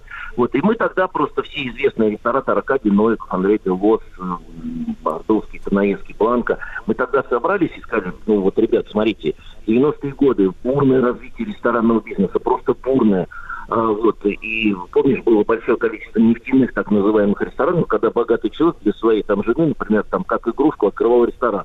А шефу было мало, ты вкладывал в него деньги, ты его возил на Запад, отправлял его учиться. А, вот. И мы тогда просто, так сказать, пожали друг другу руки и сказали, ребят, давайте друг у друга не будем переманивать персонал. Это большая проблема, потому что э, мы будем заложниками. Э, в этом случае. Ну, вот как-то так мы все это выполняем, но этот процесс все равно продолжается. Конечно, как это говорят, э, рыба где глубже, человек где лучше, где ему больше платят. Да, Но тут да. тоже еще, тут, тут тоже вопрос такой, понимаешь? А, От одного шеф-повара тоже ничего не зависит. Он может прекрасно готовить, но он должен управлять кухней, он должен понимать экономику. То есть это все равно командная работа. Тут очень много зависит от ресторатора, как от человека, который является инвестором и предпринимателем. Но сегодня уже часть поваров э, становятся уже владельцами бизнеса. То, что мы видим с тобой, например, э, там во Франции, да, то там владелец бизнеса это не ресторатор. Ну, там есть такие, конечно, крупные сети тоже. Там владелец бизнеса это э, шеф, который сам на кухне, который отвечает своим именем за то, что он тебе там подает в тарелки. И для человека очень важно же, если ты вспомнишь 90-е годы, да, когда как Мишлен оценивает кухня, вино, обслуживание, атмосфера. А для, для нас было в 90-е все приходят, ой, атмосферно, люди, хороший интерьер, все нормально. Потом постсоветскому человеку нужно было обслуживание обязательно. Только потом шла кухня, потом вообще вино. Сегодня все стало на свои места. Зачем приходит человек в, в ресторан? Он приходит за тем, что в тарелке. Если это вкусное соотношение цена-качество, в Да. этот ресторан будут ходить дети. Да, да, Игорь, а Игорь, ну я еще раз тебя, тебя поздравляю в твоем лице, всех твоих товарищей, да, шеф-поваров и поваров в принципе, да, с праздником с сегодняшним. Сегодня Международный день шеф-повара. С нами был Игорь Бухаров, э, замечательный повар, шеф и президент Федерации рестораторов, ательеров России. Был рад услышаться в эфире.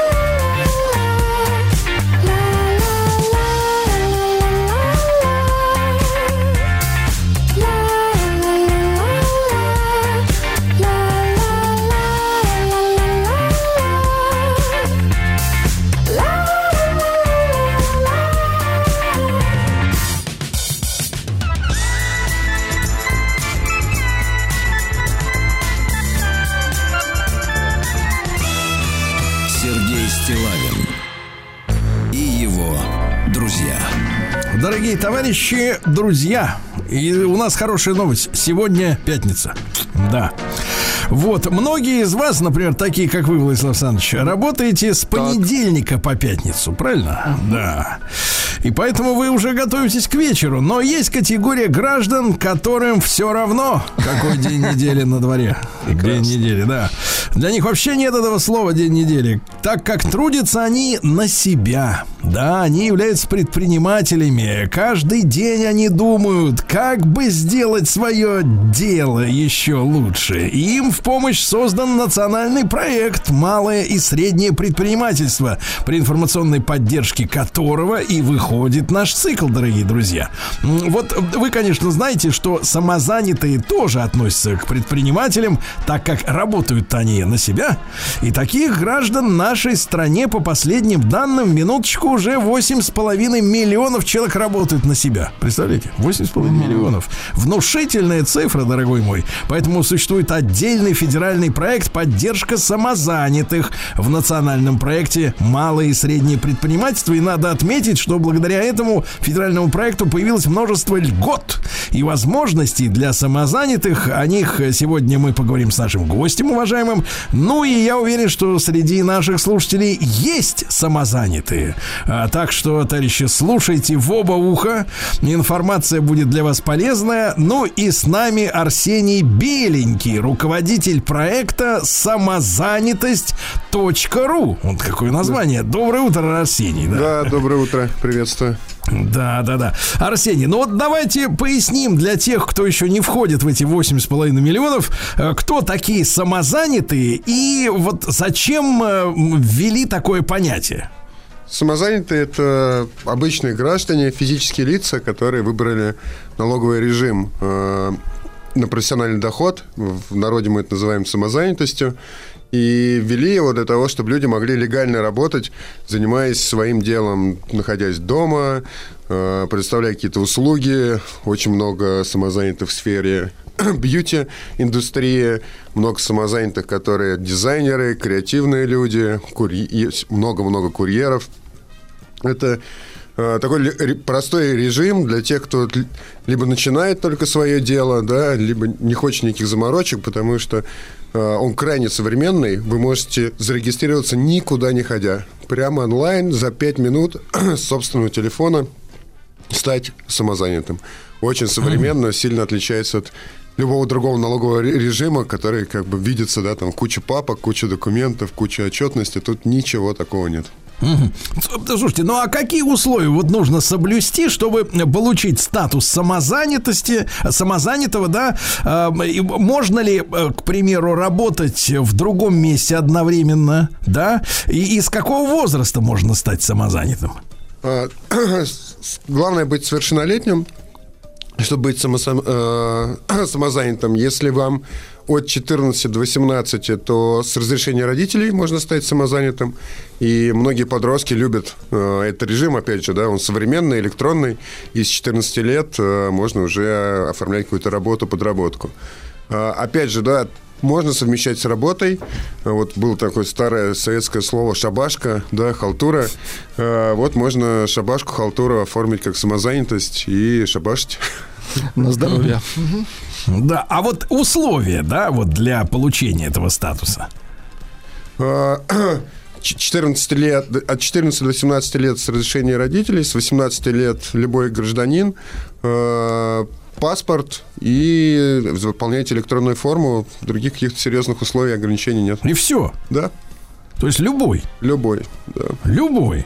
И справки никакие не спрашивают из этих из э, диспансеров. Ни венерических никаких нет, не надо. Венерических не спрашивают. Да ладно бы, если там, да. Вот, понимаю. Но, товарищи, я в начале эфира упомянул, что э, достаточно внушительная уже у нас это такая э, когорта самозанятых, около 8,5 миллионов человек.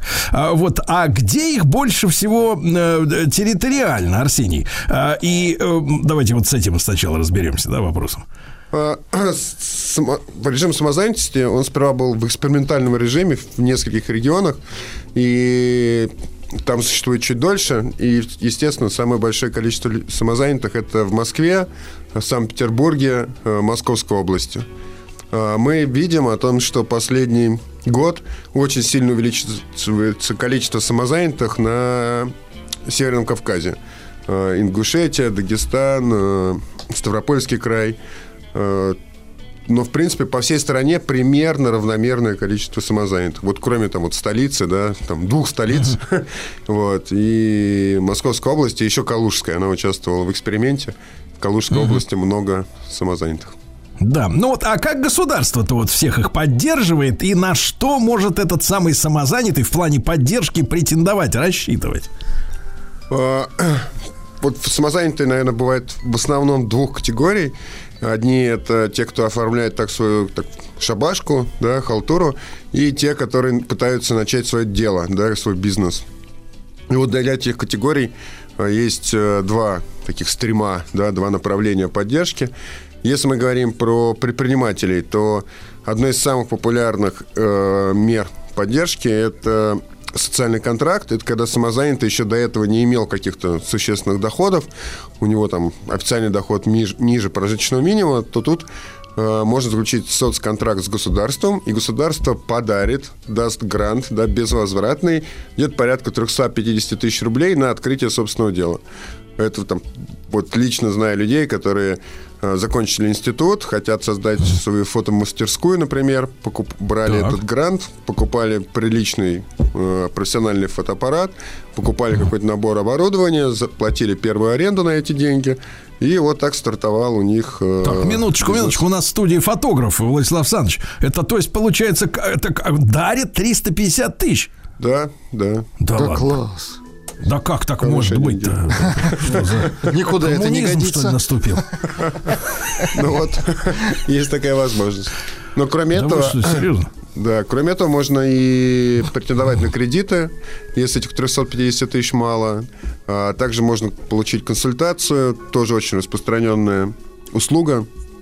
Самозанятые очень часто это вот самые-самые начинающие люди, да, скажем, там девушка решила заняться, создать свой маленький салон э, имени себя, то она вообще растеряна, да, как вот, вот как давать рекламу, там, одни соцсети, другие и так далее. И тут э, государство сделало и онлайн, и оффлайн, есть центры «Мой бизнес», э, куда можно прийти и получить вот такую консультацию, первую навигацию, что делать. Вот это, наверное, одна из самых популярных мер поддержки. Слушайте, ну удивительно, удивительно. А есть еще ведь налоговые вычеты, правильно я понимаю? Да, точно. Э, С самого начала э, налогового режима э, государство дает некий такой, как это правильно сказать, налоговый там, аванс. вот. То, что первые 10 тысяч налогов, которые самозанятый должен заплатить, он не платит, и они остаются у него. То есть первые 10 тысяч рублей налогов можно государству не отдавать. Вот такой Владислав подарок. Александрович, десятка в подарок, ты слышишь? Да класс. Да вообще какой-то. Не знаю даже, как назвать это все. Рай какой-то. Да, вот Арсений, ну вот вы упомянули про такую меру, как финансовая поддержка от государства. И вот э, раньше без подтверждения дохода и справки с места работы кредит не давали. А правильно я понимаю, что есть вот какие-то механизмы льготного кредитования на развитие именно своего дела для самозанятых? Да, есть. Есть э, государственные микрофинансовые организации. Они есть во в каждом регионе Российской Федерации. И тут не нужно никакие справки о доходах, и там залоги и так далее. Просто как самозанятый можно подать заявку и там сумму в 500 тысяч миллион рублей э, получить э, в кредит от А государства. чем он за это отвечает, вот за, эту, за этот миллион? А, Ну, в принципе, если он его не заплатит, то потом э, документ передадут судебным приставам и по старой доброй процедуре будут пытаться со счетов снять деньги, вот, если они будут поступать. А так, в принципе, кроме этого, ничем, ни квартирой, ни машиной, ну, напрямую не отвечает. Напрямую не отвечает. Залог Слушайте, не нужен. удивительно, удивительно. Вот, а какие не финансовые вот меры поддержки самозанятых сейчас существуют? Э, Что сегодня придумано в этом, в этом смысле? Самое популярное это обучение.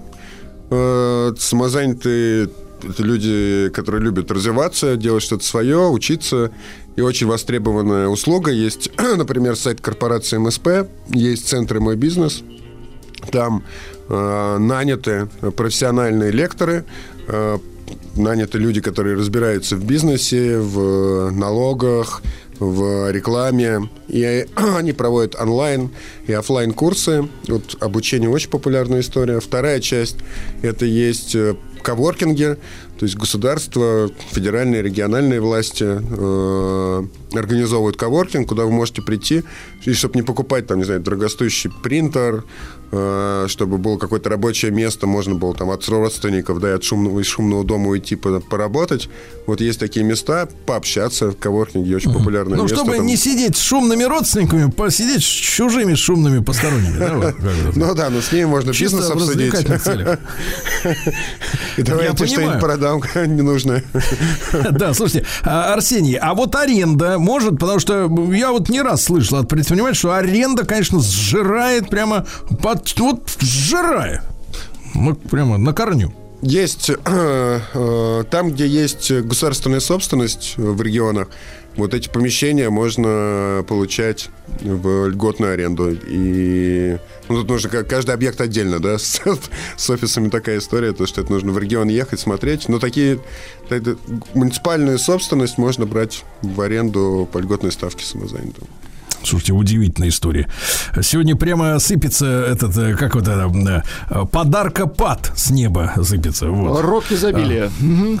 Да, а правильно ли я понимаю, что вот в центре «Мой бизнес», про которые мы не раз в эфире говорили, могут обращаться вот как раз и самозанятые, и с какими вопросами, главное, помимо который час, естественно. Ну или как пройти в библиотеку. А, Центр В, эту, в, мо- в модельную библиотеку. Модульно. А, Центр бизнес это, соответственно, в первую очередь они нацелены на предпринимателей. И если самозанятый, вот у него дело не э, дело, которое как бы он еще людей не нанял, да, и он может быть самозанятым. а, и у него какая-то предпринимательская история, там, скажем, на какой-то онлайн-площадке чем-то торгует, или есть люди, которые что-то производят и так далее, то центр «Мой бизнес» – идеальное место, чтобы получить, во- первое, это консультацию, опять же, о всех мерах поддержки, да. Вот мы сейчас какие-то там назвали, но в в принципе, можно посмотреть в интернете, там более широкий список. И плюс в каждом регионе есть свои меры.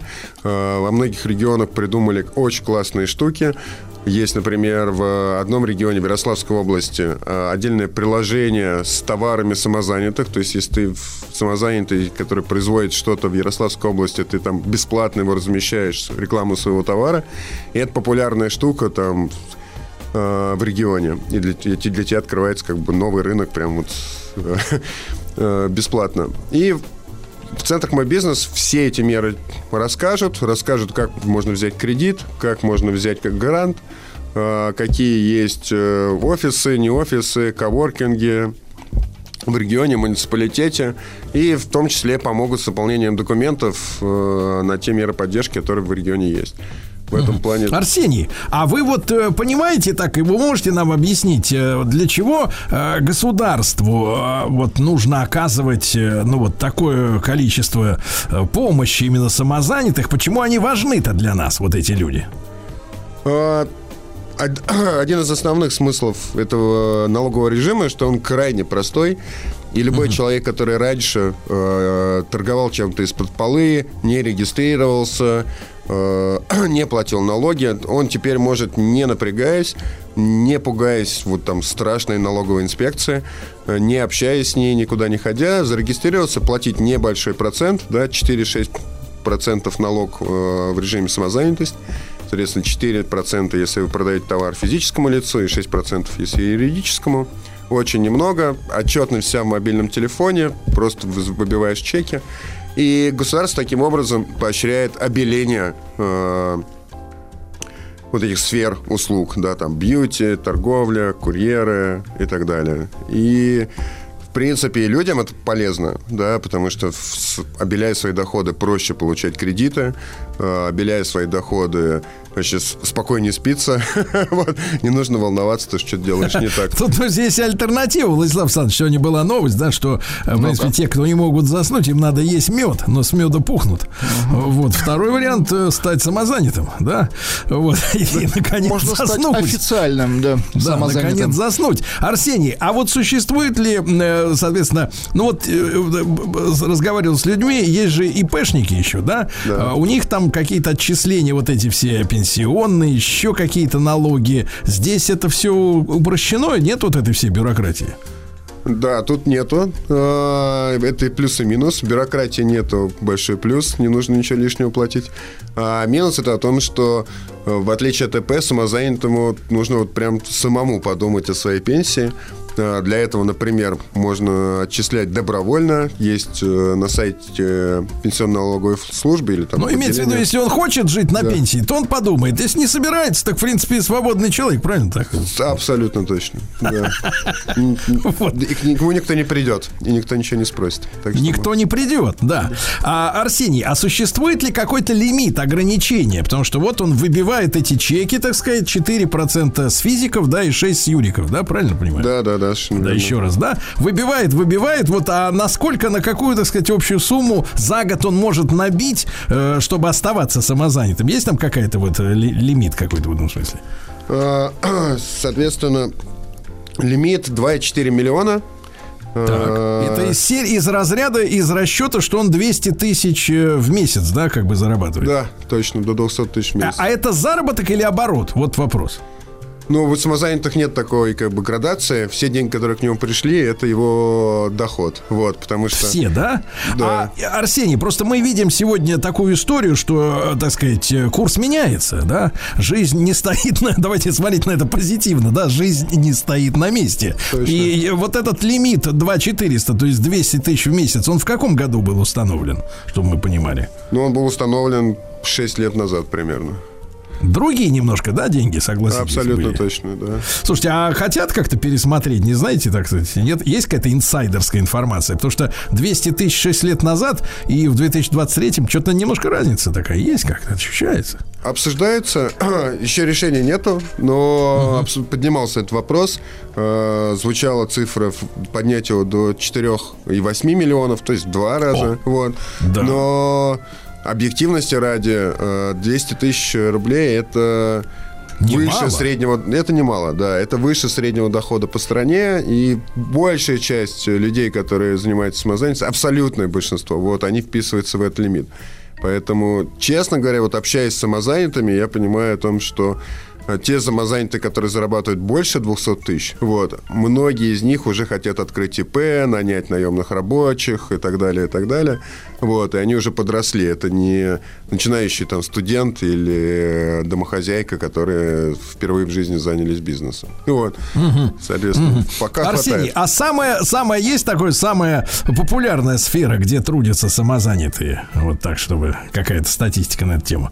Наверное, самая крупная сфера это логистика, то есть это в сумме курьеры, таксисты, перевозчики, какие-то грузчики и так далее. Вторая, Понимаю. Ну и, да-да-да, Арсений, понятно, пи- топ-1 известен, но и куда обращаться за всей информацией? Самые актуальные меры поддержки, где, их, э, где о них расскажут? А, Если мы говорим про национальный проект э, МСП, то забиваете просто национальный проект э, с- малое и среднее предпринимательство в поисковике, и ближайший же сайт будет посвящен. А, Также есть портал э, самозанятость.ру. .ру, да, Да. Арсений. Ну, спасибо огромное. Арсений э, Беленький, руководитель проекта самозанятость.ру, был у нас в эфире. Благодарю. Неоновая музыкальная программа. Дорогие товарищи, вот она, наконец-то, музыкальная программа. Ну что, сегодня, так сказать, краткое содержание предстоящей серии.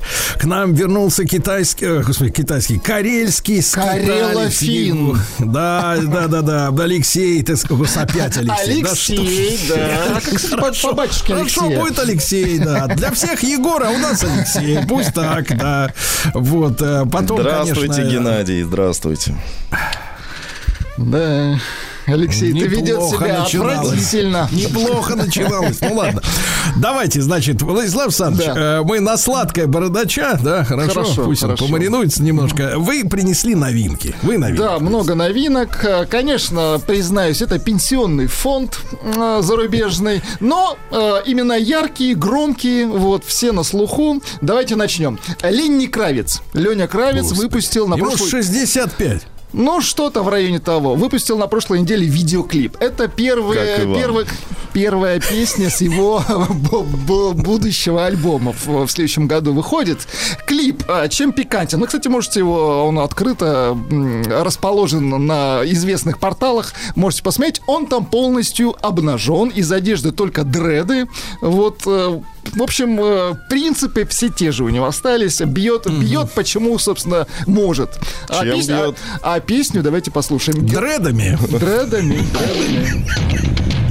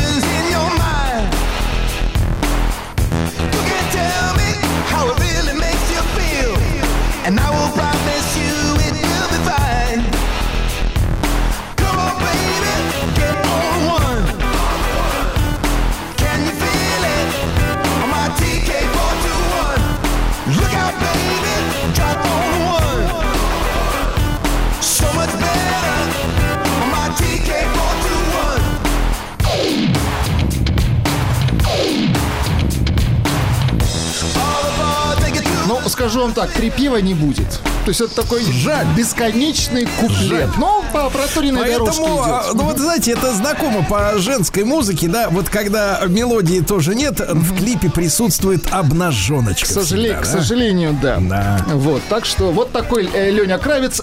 Следующий трек будет загадка. Э, певец известный, Так, в прошлом известный. э, не местный. Не местный. э, б- э, был популярен, наверное, ну где-то середина, конец 80-х. Может Так. быть, вы его угадаете. Очень известный.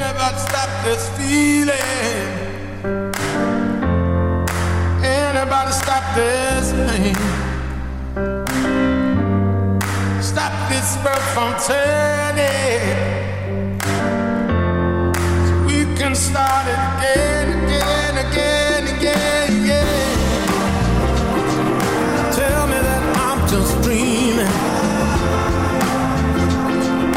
tell me we've gone too far. Tell me this life has a meaning. Is it written in all our stars? Never gonna turn it back. Never gonna change the facts. Can't stop this from У него хит с той же фразой был. Burned. Теперь вычленить фразу. Да, да, gonna Погодите, погодите, так это же, господи, ну-ка, это обладатель пяти, пяти с половиной октав голос. Это же Рик Эсли, господи, Точно, Рик Эсли. да, новый альбом Рика Эсли. А скажи, пожалуйста, вот наш, э, наш Егор Алексеевич-то Рика Эсли-то помнит? Да, конечно, помню. Он вырос на его Ну песне. да. У него борода стала расти на этой песне. Так, хорошо. Рик Эсли. Ну А весь альбом-то вы послушали? Весь Э, Ну, приличный? честно говоря, средненький альбом, но такой он э, в стиле R&B почему-то ушел в такой в полусоул. Ну, можно послушать для любителей. Полусол. Полусол, да. Вот, и сегодня, дорогие мои, состоялся релиз не Так, то есть кого-то, выпуск по-нашему, а, выпуск. а корневых артистов. Роллинг Стоунс сегодня э, предложил нам целую пластинку новых песен. Да вы что? Да, я принес несколько, ну вот заценить. Ну, давайте. Это вот су- супер горячая новинка. Давайте скажем, что в Нью-Йорке еще полночь, а у нас уже... У нас уже не играют. Don't get angry with me.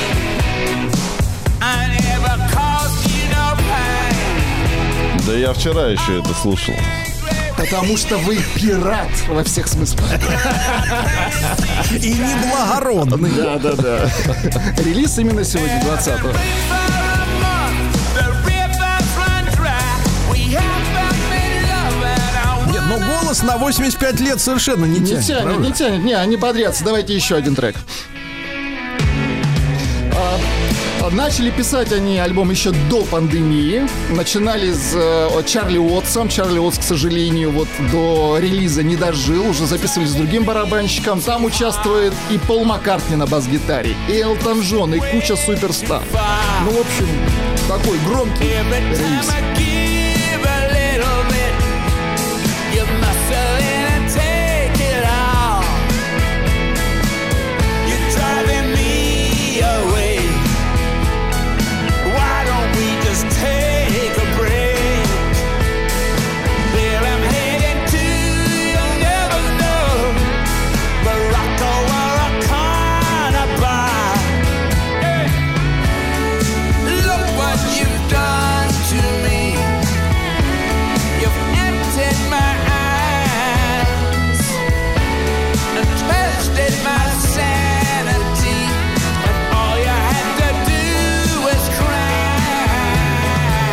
Классические роллинги. Абсолютно. Так, и что-нибудь третье есть? Ну, так, давайте вам на сладкое. Вы же, конечно, хотите отечественных исполнителей, правильно? Да. Давайте, Нет. послушайте. Ну, как нет? Держите. Мы же договаривались. Давайте, узнаю. Артистка известная, муж тоже. Муж? Муж, мужа знают все.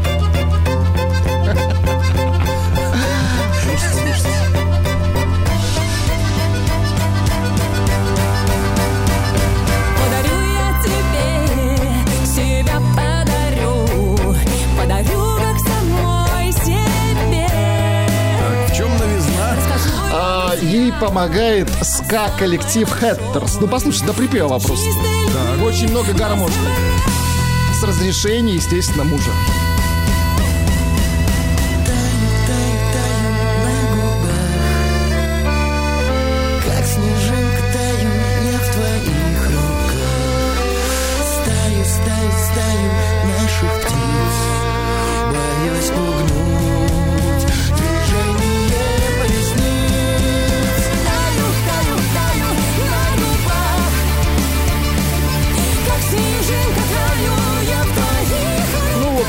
Обновили аранжировку. Все.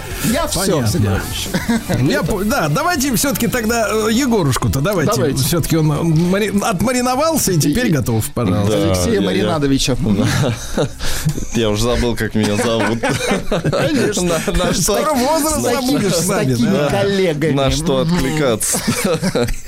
Я вот вчера э, с удовольствием наблюдал, как э, дядя Сережа завтракал. Ну да, я так... Какой вывод? Да, Вы отвратительный. да, вывод такой, что я так понял, что вам, Сергей, было вкусно, ведь правильно? Вы вообще вот любите, когда вкусно. Когда вкусно, Я очень люблю, когда вкусно. А как я умею делать вкусно? Да, давайте вот без этого. Это, мне это не интересно. Да? Так вот, я специально про вас даже нашел э, песенку. Ничего себе. Да, и вот э, какой-то там звезда ТикТока, что ли, что-то такое. Не знаю, что такое ТикТок. Да, но песня про вас Ну, В абсолютно. общем, песня точно. про Валерича. Ну, давайте послушаем. Так. Есть один человек, он, он очень любит вкусные вещи. Так, так, так. Он любит вкусный кальян. И чтобы кофе был вкусный. Подворовать у Гришковца святое дело, да? Он любит вкусных девушек и вкусную музыку. Но больше всего он, он любит вечеринки. И если ты спросишь его, как там, на вечеринке, он сразу ответит, на вечеринке все вкусно. Какие подлецы. Ну, неплохо, да. Очень хорошо. Хороший бас. И вечеринка. Использовал женщину в треке. Как в качестве подсластителя. Да, да, да. Ну хорошо, хорошо. Нет, сегодня, сегодня Егорыч нас удивил. Хорошо. А как зовут-то звезду? Янчик. Ну, там на самом деле на- на- Янчик? да, набор э, зарубежных э, букв. Но по-русски Янчик. Да, да, да. Запре- Букв запрещенных в России. Да, да, да. Слушайте, ну давайте, э, девочки-то подошли, Виталий. Да, детка. доброе утро, я здесь. Ну, Слушаю, ты в прошлый вкусно. раз ты показала класс, а, а О. сегодня? А сегодня нет. Принесла, ну нет, я опять принесла товарищей из Карачаева-Черкесии, что-то меня туда потянуло. хорошо, Да, зовут э, певца Руслан Агоев, такой Так. мужественный человек Ну-ка, с дайте-ка, красавицей, дайте э, с мужественного. красавицей женой, да. Давайте.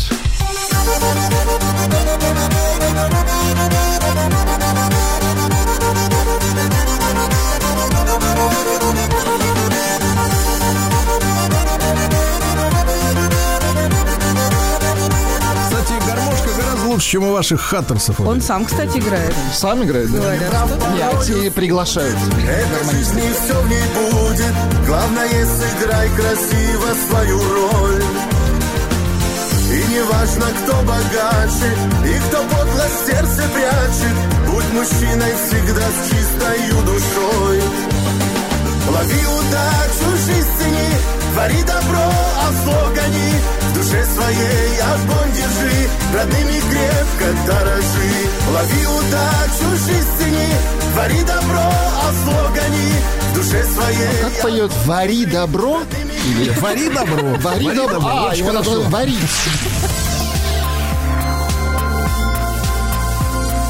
Неоновая музыкальная программа. Дорогие товарищи, а я решил все-таки, вот, Владислав Александрович, вы пришли, принесли новинки, да? Вот э, Егор Алексеевич принес новинку, а я хотел бы вот э, нашу дорогую Виталию, девочку молодую, спросить. Виталий, деточка, скажи, пожалуйста, вот э, для тебя перестройка не в плане культуры, а в плане вообще, вот какие а- ассоциации у тебя? Она была до твоего рождения. Вот что, какое у тебя ощущение от перестройки? Не знаю, мне какой-то представляется модернизированный СССР. Перестройка. Да. То есть стало лучше, да? Да Было нет, не хорошо, стало а лучше, стало лучше. пытались- Но потом как-то почему-то закончилось. Стало еще лучше. да. Пытались сделать что-то новое, и как-то Так. что-то не, не нет, пошло. нет, я имею в виду атмосферу, в смысле вот Ну да. людской жизни. Вот как, как люди как будто жили бы пытаются жить по-новому, но в СССР, и ничего не получилось. Вот как-то так у меня ассоциируется. Понятно. Хотел более человеческих определений, сейчас я вам их подарю. Значит, Давайте. дело в том, что как только у нас э, э, западники, я понял, как они нас взяли. Они взяли нас через Горби. Я так понимаю, что он был очень тщеславным человеком, в том смысле, что очень хотел личной э, славы. Персональный, да, то есть как бы миротворец разоружил такую ей такую державу великую, да, так сказать, поставил на колени и так далее. А, вот, э, п- э, э, извините, не то хотел сказать, снял угрозу для всего человечества. конечно. Так вот, и я так понимаю, что а, западники через культуру решили ему потрафить, то есть э, начали производить песни про перестройку и про его личную роль. Это Да? называется подпевать, Сергей Валерьевич. Да, мягкая сила такая, да, то есть стилит подпевать такая. Ой, какой прекрасный, хорошо. И давайте вот пару треков сегодня. Один коротко, давайте вот назывался коллектив Modern Trouble. Современный Trouble, давайте. Trouble. Да, лететь в Москву песня, давайте чуть-чуть.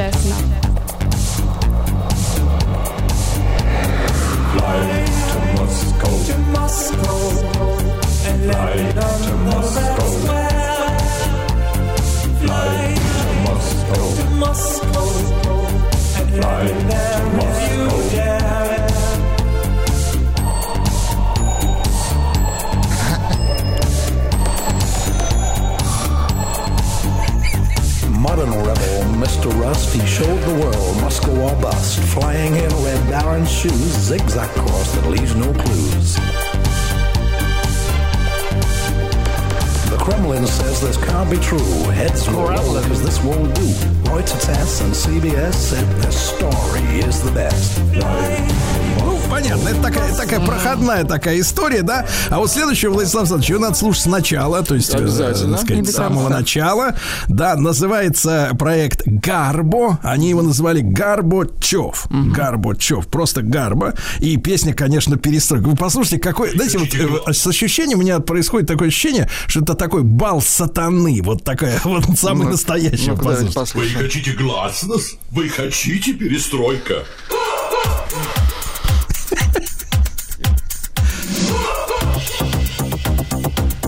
Понимаете, это и звучит соответствующе. Да-да-да, послушай, послушай. Это Вот просто по прекрасно. духу.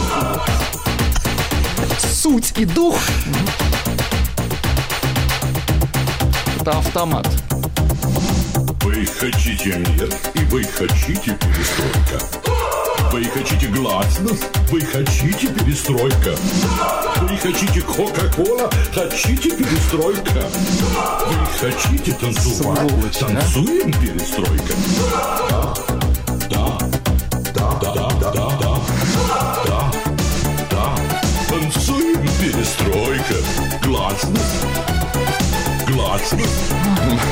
Кока-кола. Можно я так новости спорта буду Это, это, читать? знаешь, такая зомба, зомбаш населения. Кока-кола, Кремлин.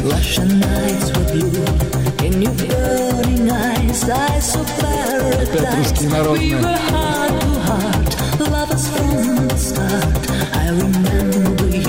Made my dreams come true.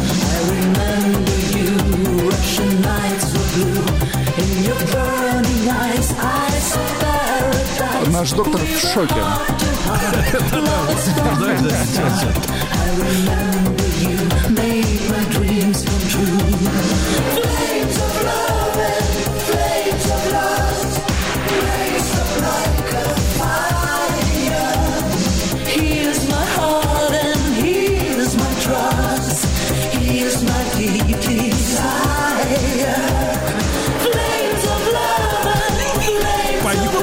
вы настоящие демоны с копытами, да?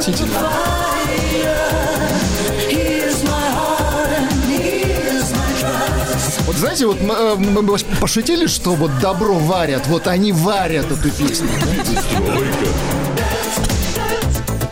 Вот так музыку варят. Как в аду, когда ты находишься да, да, бесконечно. Да, такое варево адское.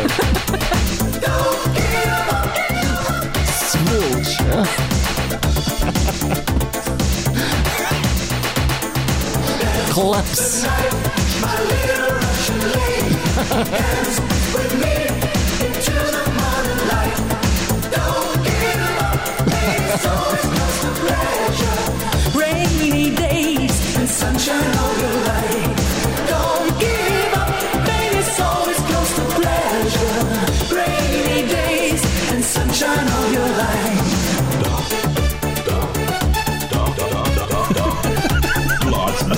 Сволочи. А вот, сволочи. А вот главный черт Иваныч пришел.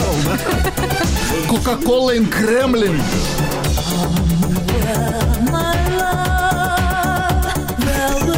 Ну, короче, мы столкнулись с явлением под названием мегамикс. Да, да, мегамикс, да. да. Ну вот, вот, э, соответственно, Виталий, когда вот тебя будут спрашивать, да. когда тебя спрашивают, что такое была перестройка, вспоминая вот это чистилище. Я надеюсь, все забуду это всегда.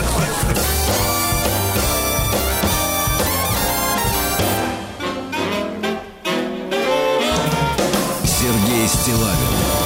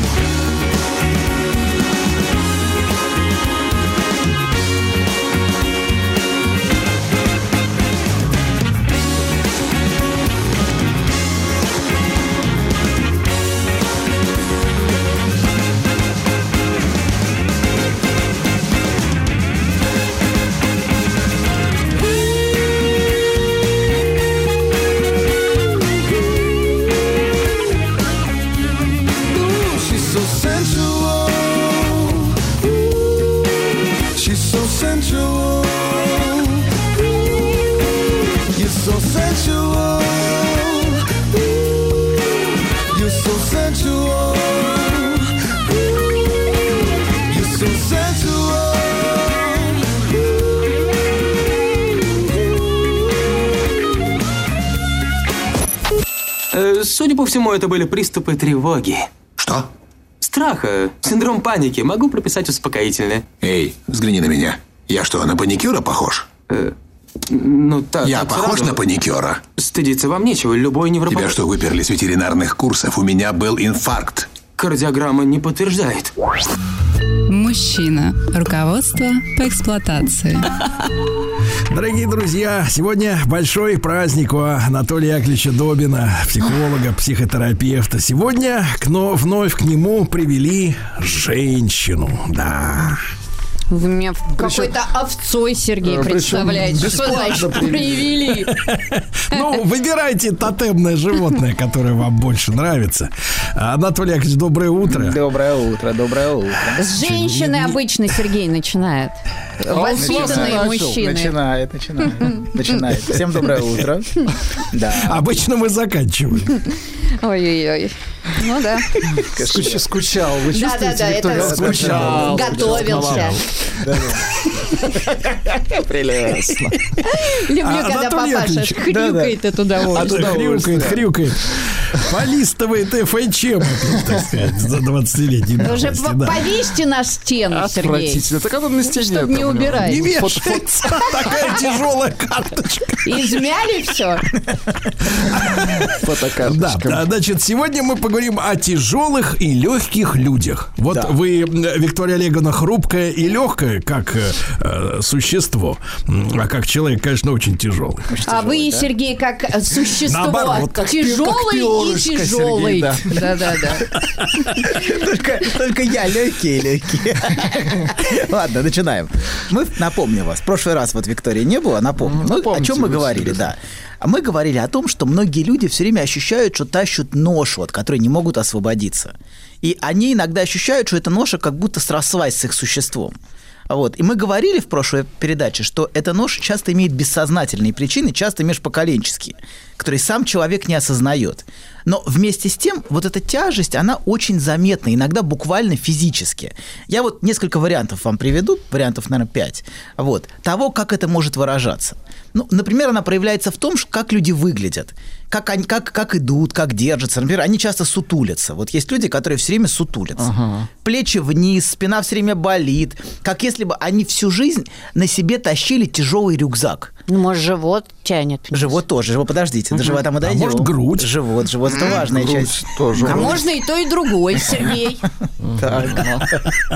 Подождите, подождите, не торопитесь. Так вот, они тащат рюкзак, который никак не могут себя скинуть. И очень глупо говорить человеку «не сутулься».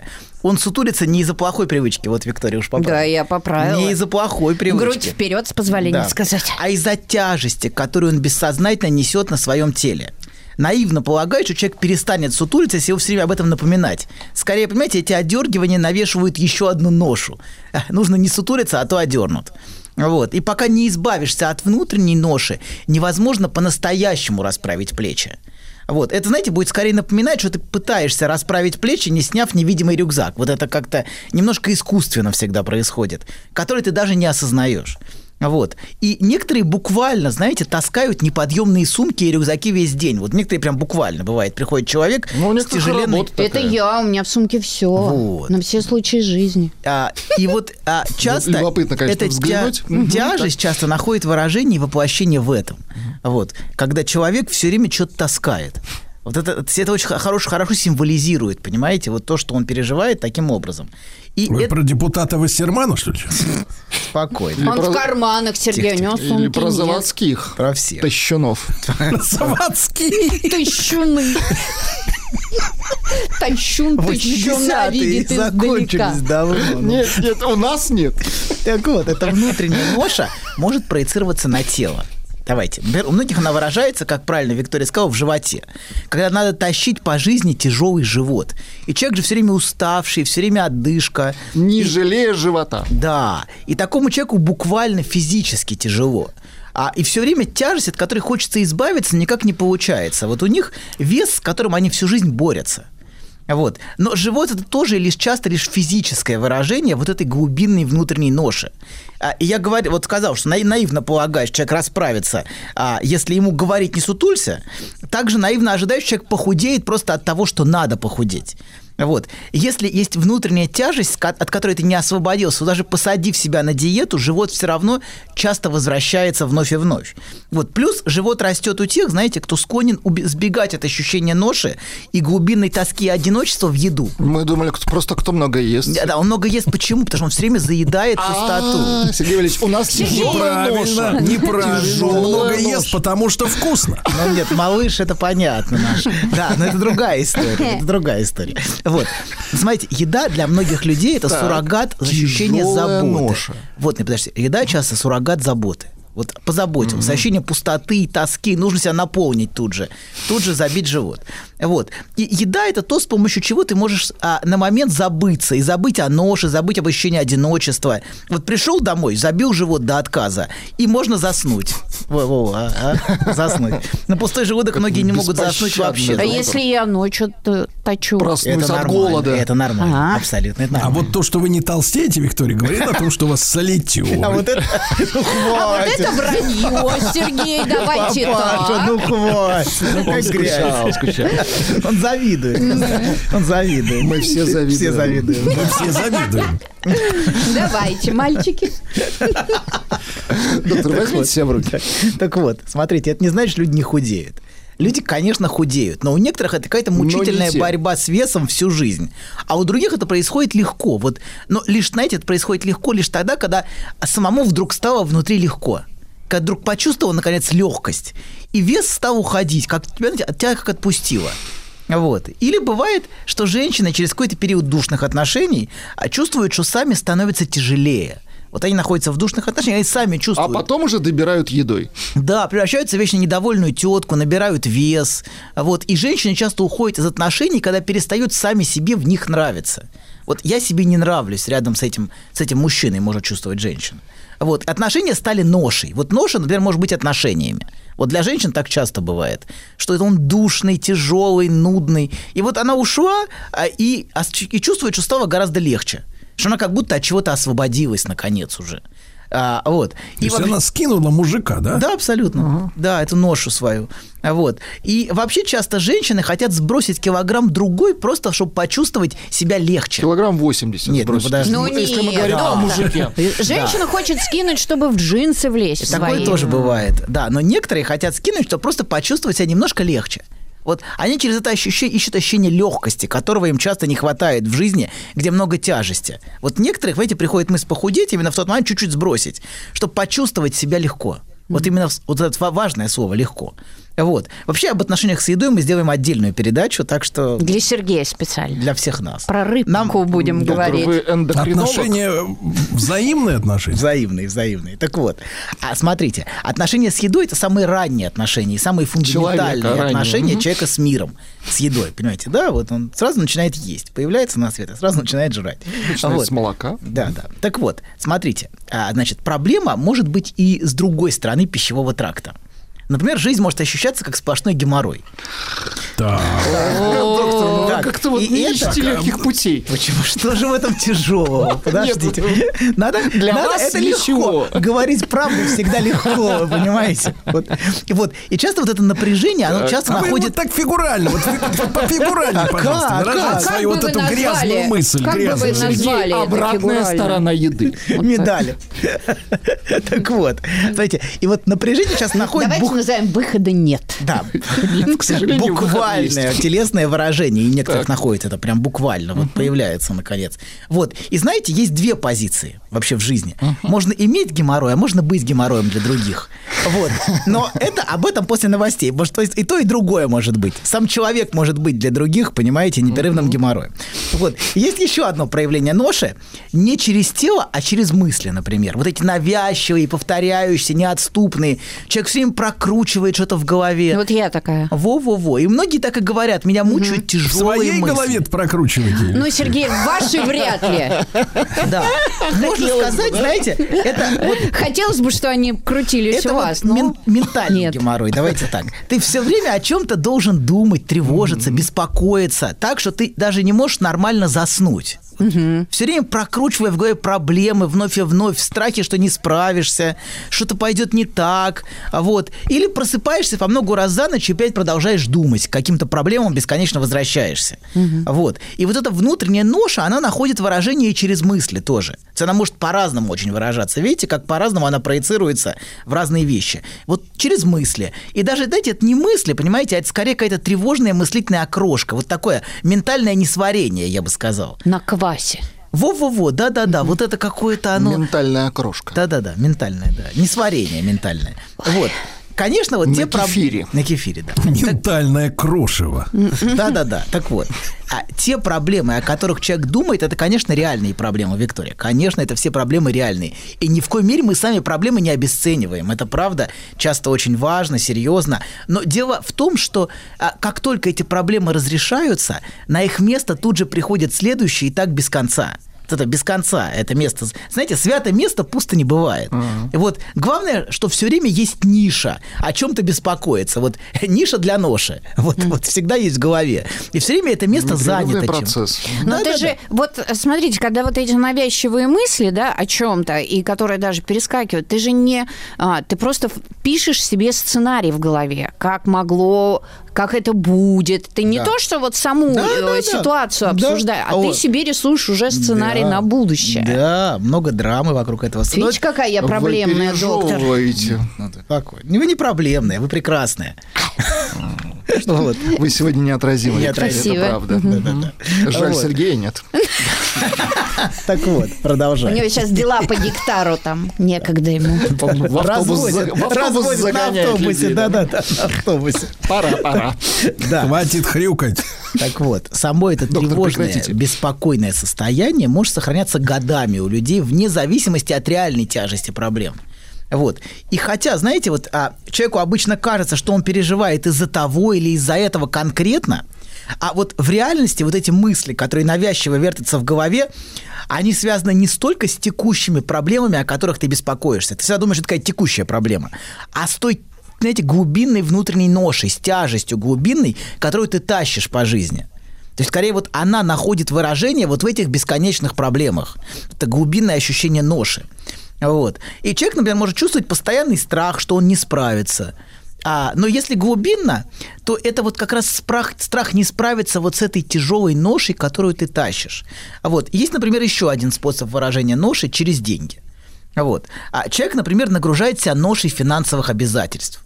Вот есть Кредиты люди- вы Креди- имеете в виду? Кредиты, да, набрать там родственники, знаете, кто-то содержит Набрал всех. родственников. Да, надо. да, да. Ну, Не как- И справляешься. не, не, не расплатиться Не, ну правда, Мгм. люди сами организуют наплодил родственников.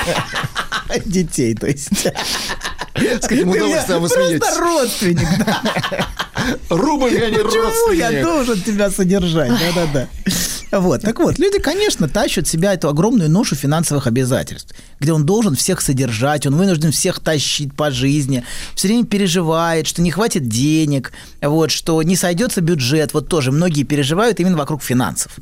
Не только вокруг каких-то проблем, вокруг буквально финансов. Это тема финансов, сводить бесконечно бюджет в голове, знаете, прокручивать. Хватит, не хватит денег. Это вот такая мужская тема. Как Скрудж? Как Скрудж, да-да-да. Скрудж, ну, а иногда у человека много денег, а он все переживает, что не хватит. Это вот как у Сергея, наверное. Да.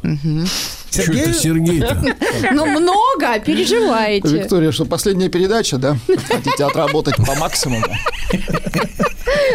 Нет, нет, не так. Рассчитывайте на гонорар. Я док, лещу. Док. Нормально. Продолжаем. Ничего нормального. так вот. смотрите, люди тащат ношу финансовых обязательств бесконечную. И вот это все так мучительно, тяжко.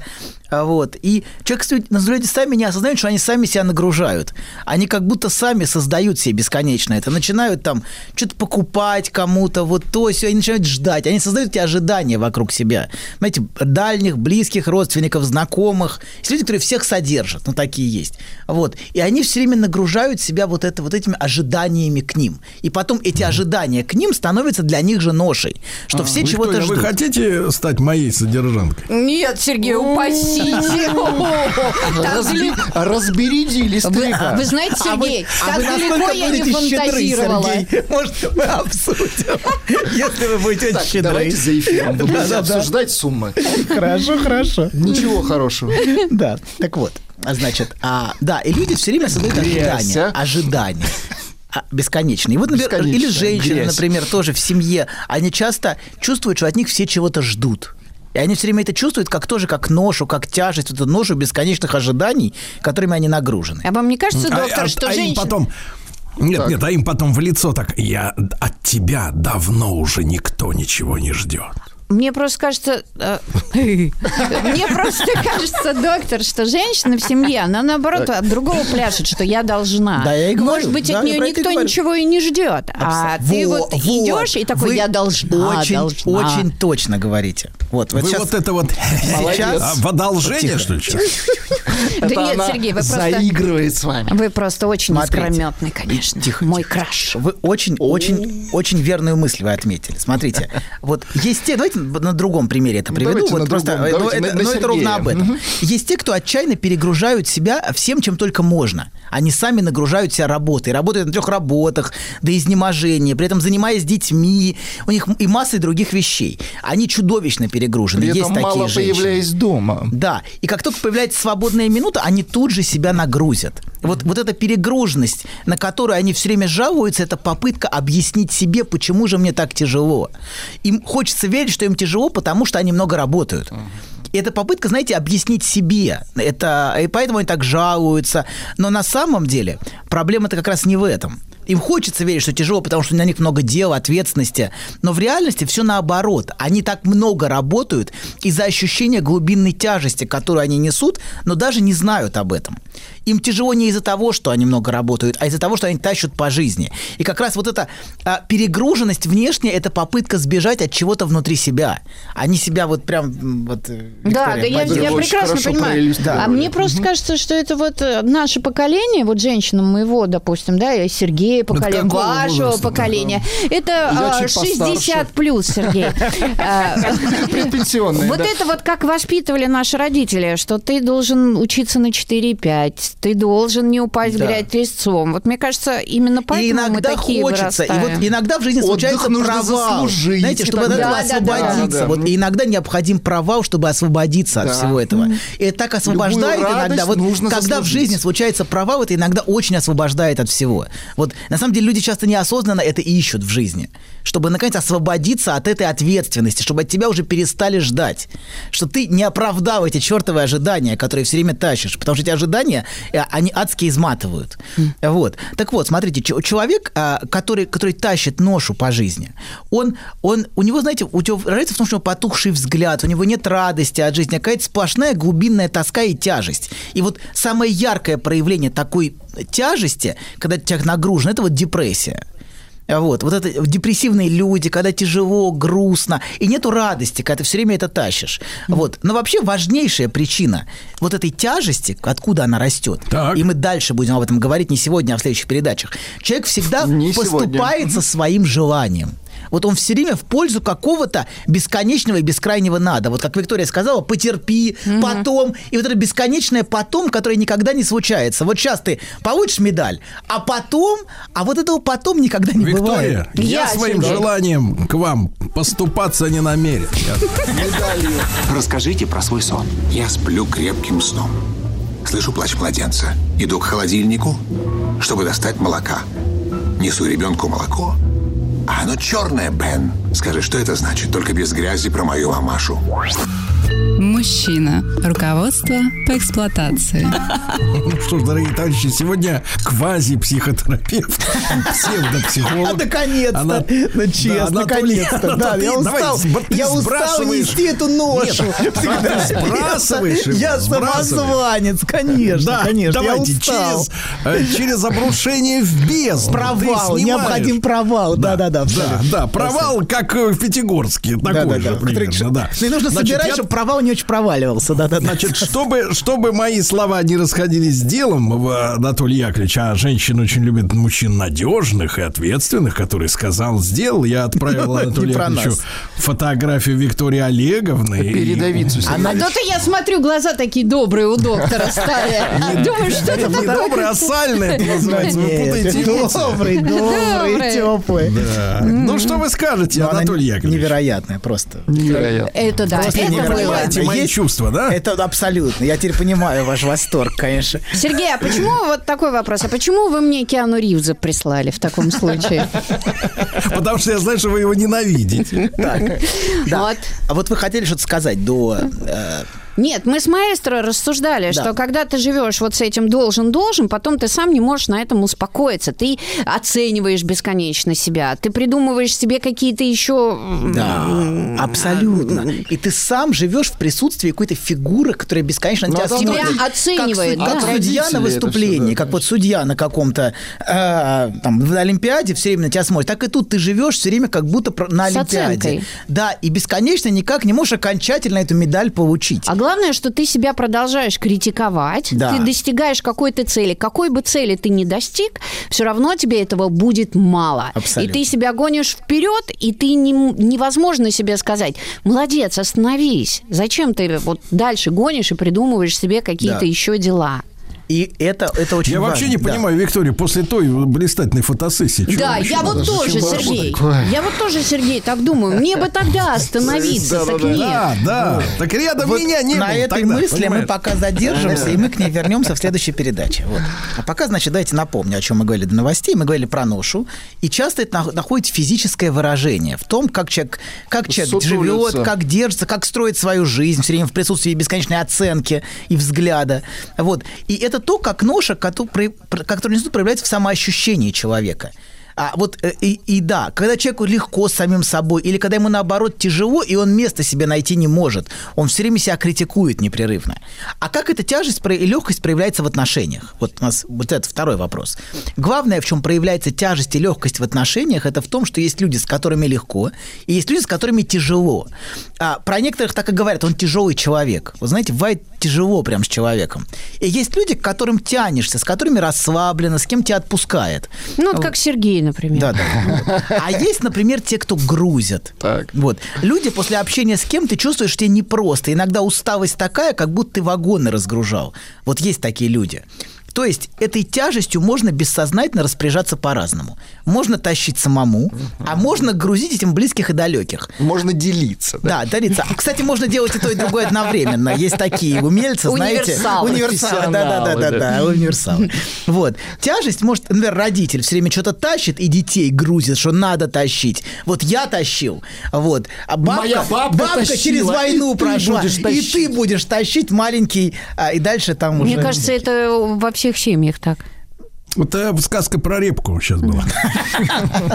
Но в итоге-то они вытащили, мне кажется, да? Так вот, а смотрите, тяжесть, а, да, может проявляться а, в том, что с человеком, например, смертельно скучно. Есть такие, в скуке. И в том, что он обидчив. Есть два, два варианта, мне приходит на ум. Это два очень разных способа грузить. Но грузит и то, и другое. И скука грузит, и обидчивость грузит. Вот легкость и тяжесть в общении может проявляться, например, в том, как человек реагирует на шутки. Вот одни, например, легко подхватывают шутку, могут даже посмеяться над собой. А вот есть люди, у которых вообще нет чувства юмора. Они очень конкретны и очень ранимы и обидчивы. Вот с такими людьми ты никогда не знаешь... Милые люди. Что, что их заденет. Вот знаете, вы все время в напряжении с таким человеком. А, над общением с таким человеком, вот когда ты рядом с ним, как будто нависает его обидчивость. Вот ты чувствуешь, что ты как-то все время нужно аккуратно. Чтоб не обидеть. Чё, с Да. бритвой по горлу полоснет, вот и вся Ну да, не, обидчивость, ну это друг, это нет, эти не Это эти. ваш метод, Это Сергей. да, нет, это вот оно, оно будет грузить тебя, грузить, грузить, вот это все. И часто это те люди, которые неосознанно как раз и выгружают свою тяжесть на другого. Вот есть слово энергетика. Э, Знаете, как люди говорят, вот у этого человека тяжелая энергетика. Я не поклонник таких терминов. Слушайте, но- погодите, да. а вот те, которые выгружают, это для них вот эти вот просто не непромокаемые продаются?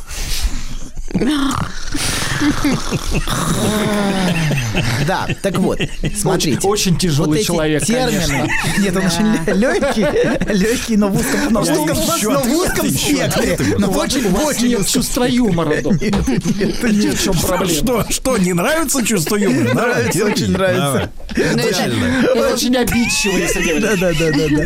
Так вот, смотрите, энергетика. Тихо. Всем молчать. Тихо. Вот. Остро было, да? Этот термин очень хорошо, тихо, очень хорошо Не передает. остро, а горячо. да. Молчать! Всем молчать! Твари! Тихо! Вот, А вы смотрите. бьете пациентов на приеме сейчас? За деньги, да. Обязательно, Должен Сергей. был доктор ответить. Обязательно. Иногда в было качестве, в качестве бонуса, знаете. Бонусная. Бонус-то должен быть оплачен. Не обязательно. Вот, смотрите. э, Вот эти термины вроде энергетики очень хорошо передают тем, что человек присутствует не просто как физический объект, а любой человек несет с собой определенную атмосферу и присутствует именно этой атмосферой. Например, вот мы замечаем, что вошел человек в комнату, и с ним сразу пришла легкость, веселье. И наоборот, вошел другой человек, и навалилась тяжесть. И все думают, ну на кой Просто черт... навалилось. Да, На кой черт работать. вы его позвали? Вот знаете, бывает, зашел человек, и Самой не думаешь, наваливается. Ну вот зачем, зачем вы его позвали? Вот зачем он? А не позовешь, обидится. Вот, и будет грузить свои обиды. Почему меня не позвали? Вот это все начнется. Есть люди, понимаете, которые сами как ноша. И они заставляют других, чтобы они их терпели. Так вот, знаете, за, а за обидчивостью, вот за такой, часто скрываются требования. И грузят вот именно вот эти неявные требования. Ты чувствуешь, что присутствие этого человека – это присутствие вот таких требований, которые он будет тебе навязывать и которыми будет душить. Вот Человек предъява. да, да, абсолютно. Вот самим своим вот это, вот даже он даже ничего не говорит, но ты чувствуешь. Вот знаете, мы говорили... Что он спрашивает? Да, мы говорили про душнию. Вот душнивы душны своей душностью.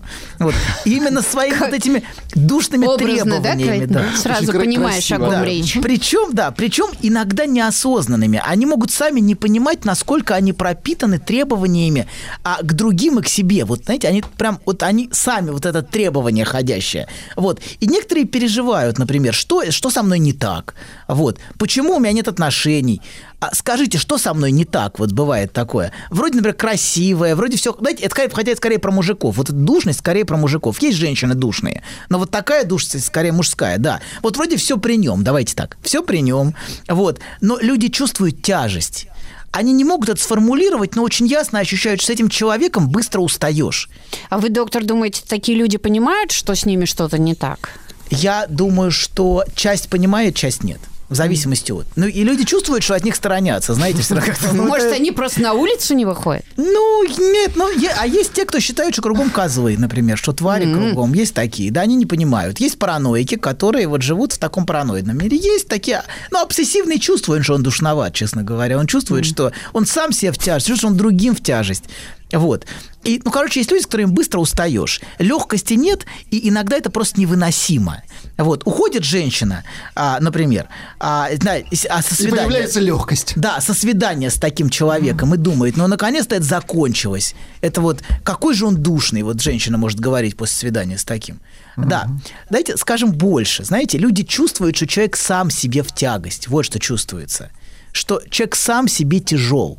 В этом главная проблема. Не в том, что он тяжел для других даже, а в том, что он сам себе бесконечно мучительная тяжесть. А тянутся Вот люди- как это проявляется? Это не мы с вами, Сергей, нам не понять. Нет. Ну, это мне, мне кажется, это человек, который сидит, ну, почему я не могу порадоваться, почему я не могу там Да, еще что-то. вот. Меня ничего не радует, мне Да. ничего не хочется. Вот люди тянутся к легкости.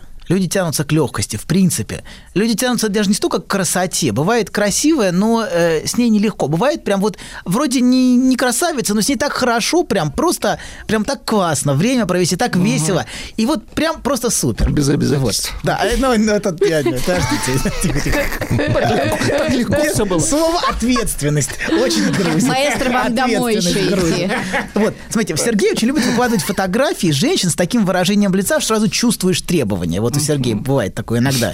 Что по выражению лица чувствуешь, что ты должен уже. Вот прям ты еще ничего не это, а уже прям, уже прям вот А ты видишь. пойди и сыщи другое. Нет, есть, есть, поверьте. Я, не- я, по крайней мере, я таких лиц не встречал, Сергей, никогда. Ну, просто у него на гектаре другие немножко. Да, так вот, смотрите. Другие отказываются работать. Так вот, это такая тяжко, требовательно обидчивая атмосфера, в которой человек присутствует, даже если он физически отсутствует. Вот ее нету, понимаете, но все равно эта атмосфера висит, что она придет, что опять будут какие-то претензии. Вообще, знаете, атмосфера у, у каждого вот это... Висит по-разному. Да, да. Вот. И она у каждого не уникальна, понимаете, как отпечатки пальцев. У каждого своя атмосфера. Но очень условно можно сказать, что атмосфера другого, другого человека Это может давать тебе легкость, Потемки. а может, наоборот, давать тебе тяжесть, нагружать, наваливать, на- да, наваливаться, наваливаться, наваливаться. То есть наваливать чужое. Что-то что из твоей атмосферы навалило.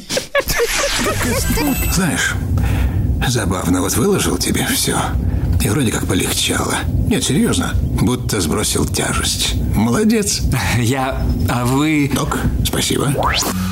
Мужчина. Руководство по эксплуатации.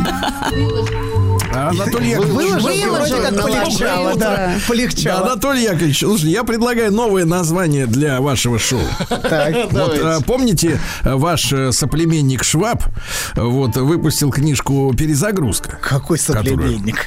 Какой такой там нам соплеменник? Какой такой Он шваб? нам не, соплемен- нам не соплеменник. Он нам, да. Враг. Да, да, а, да. Значит, продолжаем. А, люди с тяжелой требовательной атмосферой, вот которая такая, вот такая энергетика, они душнивы, они уди- вот с одной стороны у каждого своя атмосфера, понимаете, а с другой стороны душнивые удивительно, удивительно похожи. Они все плюс-минус на одно лицо или на одно ощущение вот этой тяжести. Оно так схоже, у разных вроде разные, вроде Братья. разные люди. Да, а тяжесть одинаковая. Вот, можно сказать и иначе, например. Есть люди с ощущением жизни, и есть люди, кто, не осознавая того, несут в себе безжизненность и транслируют ее другим. И делятся ей. Да, и делятся, делятся. Вот. Вы можете, например, видеть Это это даже на бесплатно. примере квартир. Квартир. Есть квартиры светлые, в которых тебе легко дышится. Вот ты пришел, и там А тебе есть легко. казематы. А есть Нет, такие нет, а с есть камера. А есть такие с тяжелой, душной атмосферой. Ну, Это знаете, затхлой. Это доктор у кого сколько денег? Это не с деньгами вообще не связано. Вообще не связано. Есть квартиры а, очень богатые, но которых очень душно. Ты вот чувствуешь, Ну, что... Это стиль барокко называется. Это стиль, это стиль называется затхлая душ- душнота. Вы знаете, бывает, вот, вот эти сделали вот это все, знаете, до- дорого-богато, но там душно очень. Золотое. Да-да-да, вот это, ну ты там дышать нечем. Когда ты читаешь, сразу заходишь, иногда даже просто по запаху, знаете, а запах ощущается. Это запах денег. Квартира, из которой тебе хочется сразу сбежать. Вот квартира, в которой тяжелая энергетика. Такое ощущение, что в квартире присутствует что-то мертвое. Вот, а, даже время в квартире остановилось. Бывают такие квартиры. Вот, когда атмосфера, которая грузит тебя, ты вошел и сразу это чувствуешь. И сразу она, знаете, эта атмосфера передает всю ту атмосферу семьи, которая в ней живет. И это сразу чувствуется. Вот. Если человек, например, рос в такой затхлой, душной атмосфере, он не всегда, но часто сам продолжает нести это в себе. Это не всегда происходит, иногда наоборот. Но некоторые люди продолжают это нести. И когда мы говорим про то, что человек грузит, это не только про требования, про обидчивость, про скуку, которую, которая убивает желание, а иногда вот эта безжизненная душная атмосфера семьи, в которой он рос которую человек сам не осознает, но которую он при этом может транслировать другим. Мы часто транслируем другим то, что мы совершенно не осознаем. Вот. С ним душно, но иногда это именно та атмосфера душная, в которой он сам рос. А если человек получил в наследство тяжесть, ношу, семейный стыд, вот мы говорили в прошлом, прошлой передаче об этом, что а, очень часто люди из поколения в поколение несут тему стыда какого-то, что надо что-то скрывать, каких-то тайн. И вот в затках таких квартирах, вот где душно, в них все пропитано именно семейным стыдом, какими-то секретами, тайнами, о которых через несколько поколений уже никто ничего не знает. Мы не знаем, что там было. Но запах остался. Но да, душок остался, знаете, с душком. Вот атмосфера сама осталась. Вот остался стыд или вроде фразы, в которых мы говорим, никому ничего не говори. Вот они повторяются, например, никого не приводи в дом. Вот. И, а, и это может сообщаться из поколения в поколение. Остается только вот эта душная форма, понимаете? Сама форма остается, содержание уже неизвестно часто, что там. Но вот сама форма остается, вот эта душная. Вот. И дальше человек, человек будет уже неосознанно эту м- душность межпоколенчески транслировать. И помните, мы в прошлый раз говорили, что ноша, она имеет межпоколенческую природу и связана с семейной историей с какими-то тайными преступлениями, и это может накапливаться в семье. Вот это ощущение накапливается, накапливается, и создает очень специфическую атмосферу. И вот семьи могут как раз отличаться именно по этому признаку. Накопились преступления. Да, накопилось, накопилось. Вот в семье На накопилось. Накопитель. Накопилось на лет 50 преступлений Абсолютно. История накопилась. История молчания, секретов, тайн. Разные бывают истории. Мы в прошлый раз говорили про тему, про тему там, э, э, какая у нас была, тему репрессий, но... Как а, много вы успели. Что вы очень много пропустили, Да. Виктория. Да, и, но не только, очень много чего накапливается. Семья- Семейная история имеет очень-очень длинную перспективу. Вот, но и мы несем в себе семейную историю. В каком-то смысле вот эта квартира, она часто превращается в такое, мы раз этом остановились, просто незахороненное кладбище. То есть как будто Склеп. вещь, склеп, склеп, вот. Некоторые, в некоторых квартирах ощущение именно склепа. А если, допустим, люди говорят, мне это дорого, как память? А, есть вот... Но если папа был э, Цезарь, Абсолютно. Да. А, а теперь уже никто не соответствует. И, и они хранят вот этого Цезаря, понимаете, как музей какой-то, в котором уже жизни не осталось. А осталось только, понимаете, вот эта тень этого Цезаря, она осталась и отбрасывает тень на всех. Вот дедушка был конструктор Да, генеральный. Понимаете, а все остальные, они как бы, они обесценены. И вот они все как хранят вот это, знаете, как, как, и, и как вот эту фигуру в семье. А, вот. И все. И даже бабушкин буфет нельзя оставить? Оставьте. буфет, не Буфет трогайте, можно. это Буфет святое. можно. Буфет можно. Хорошо, разрешаю. Все остальное выбрасываем. Выбрасываем и освобождаем место, чтобы дышать. Нужно, часто нужно все выбросить, вынести на помойку и расстаться с этим, чтобы освободилось место. Понимаете, это все занимает место и не дает, мне- не дает пространству дышать. Вы знаете, сколько это копилось? Сколько мебель стоила? все на выброс, все в топку, все выбрасываем, У меня абсолютно. бабушка Все в помойку. Минуточку, еще одно воспоминание. Бабушка привезла стол круглый, ламберный, на трех ножках из Риги. Куда его? На помойку. Как Всё, на помойку? Сергей, на помойку. Все выбрасываем. Все выбрасываем. И освобождаем место, чтобы дышать. Вот. И еще меня тут спросили, Катя, как, как, как почувствовать ощущение легкости? На самом деле это сложный вопрос, но самое простое, что мне приходит в голову. Сейчас Сергей скажет Да. самое простое. Это начать шутить над собой. Начать шутить над собой, это дает ощущение над своими грехами, над своими какими-то провалами, над своими недостатками. А начать потихонечку искренне относиться к себе с юмором. Ну, например, мамаша я так все, Доктор, знаете. Доктор, так можно на новый срок нашутить. Абсолютно. Но, тем не менее, без бравады, но вот искренне, понимаете, начать над собой отношения, начать потихонечку А кто относиться к себе с юмором. этот смех-то над собой? Вы сами будете. Кто смеяться будет, да, доктор? Вы? Прокурор. Прокурор. Собака, кот, кто? Прокурор, я говорю, Прокурор, понятно. Вот.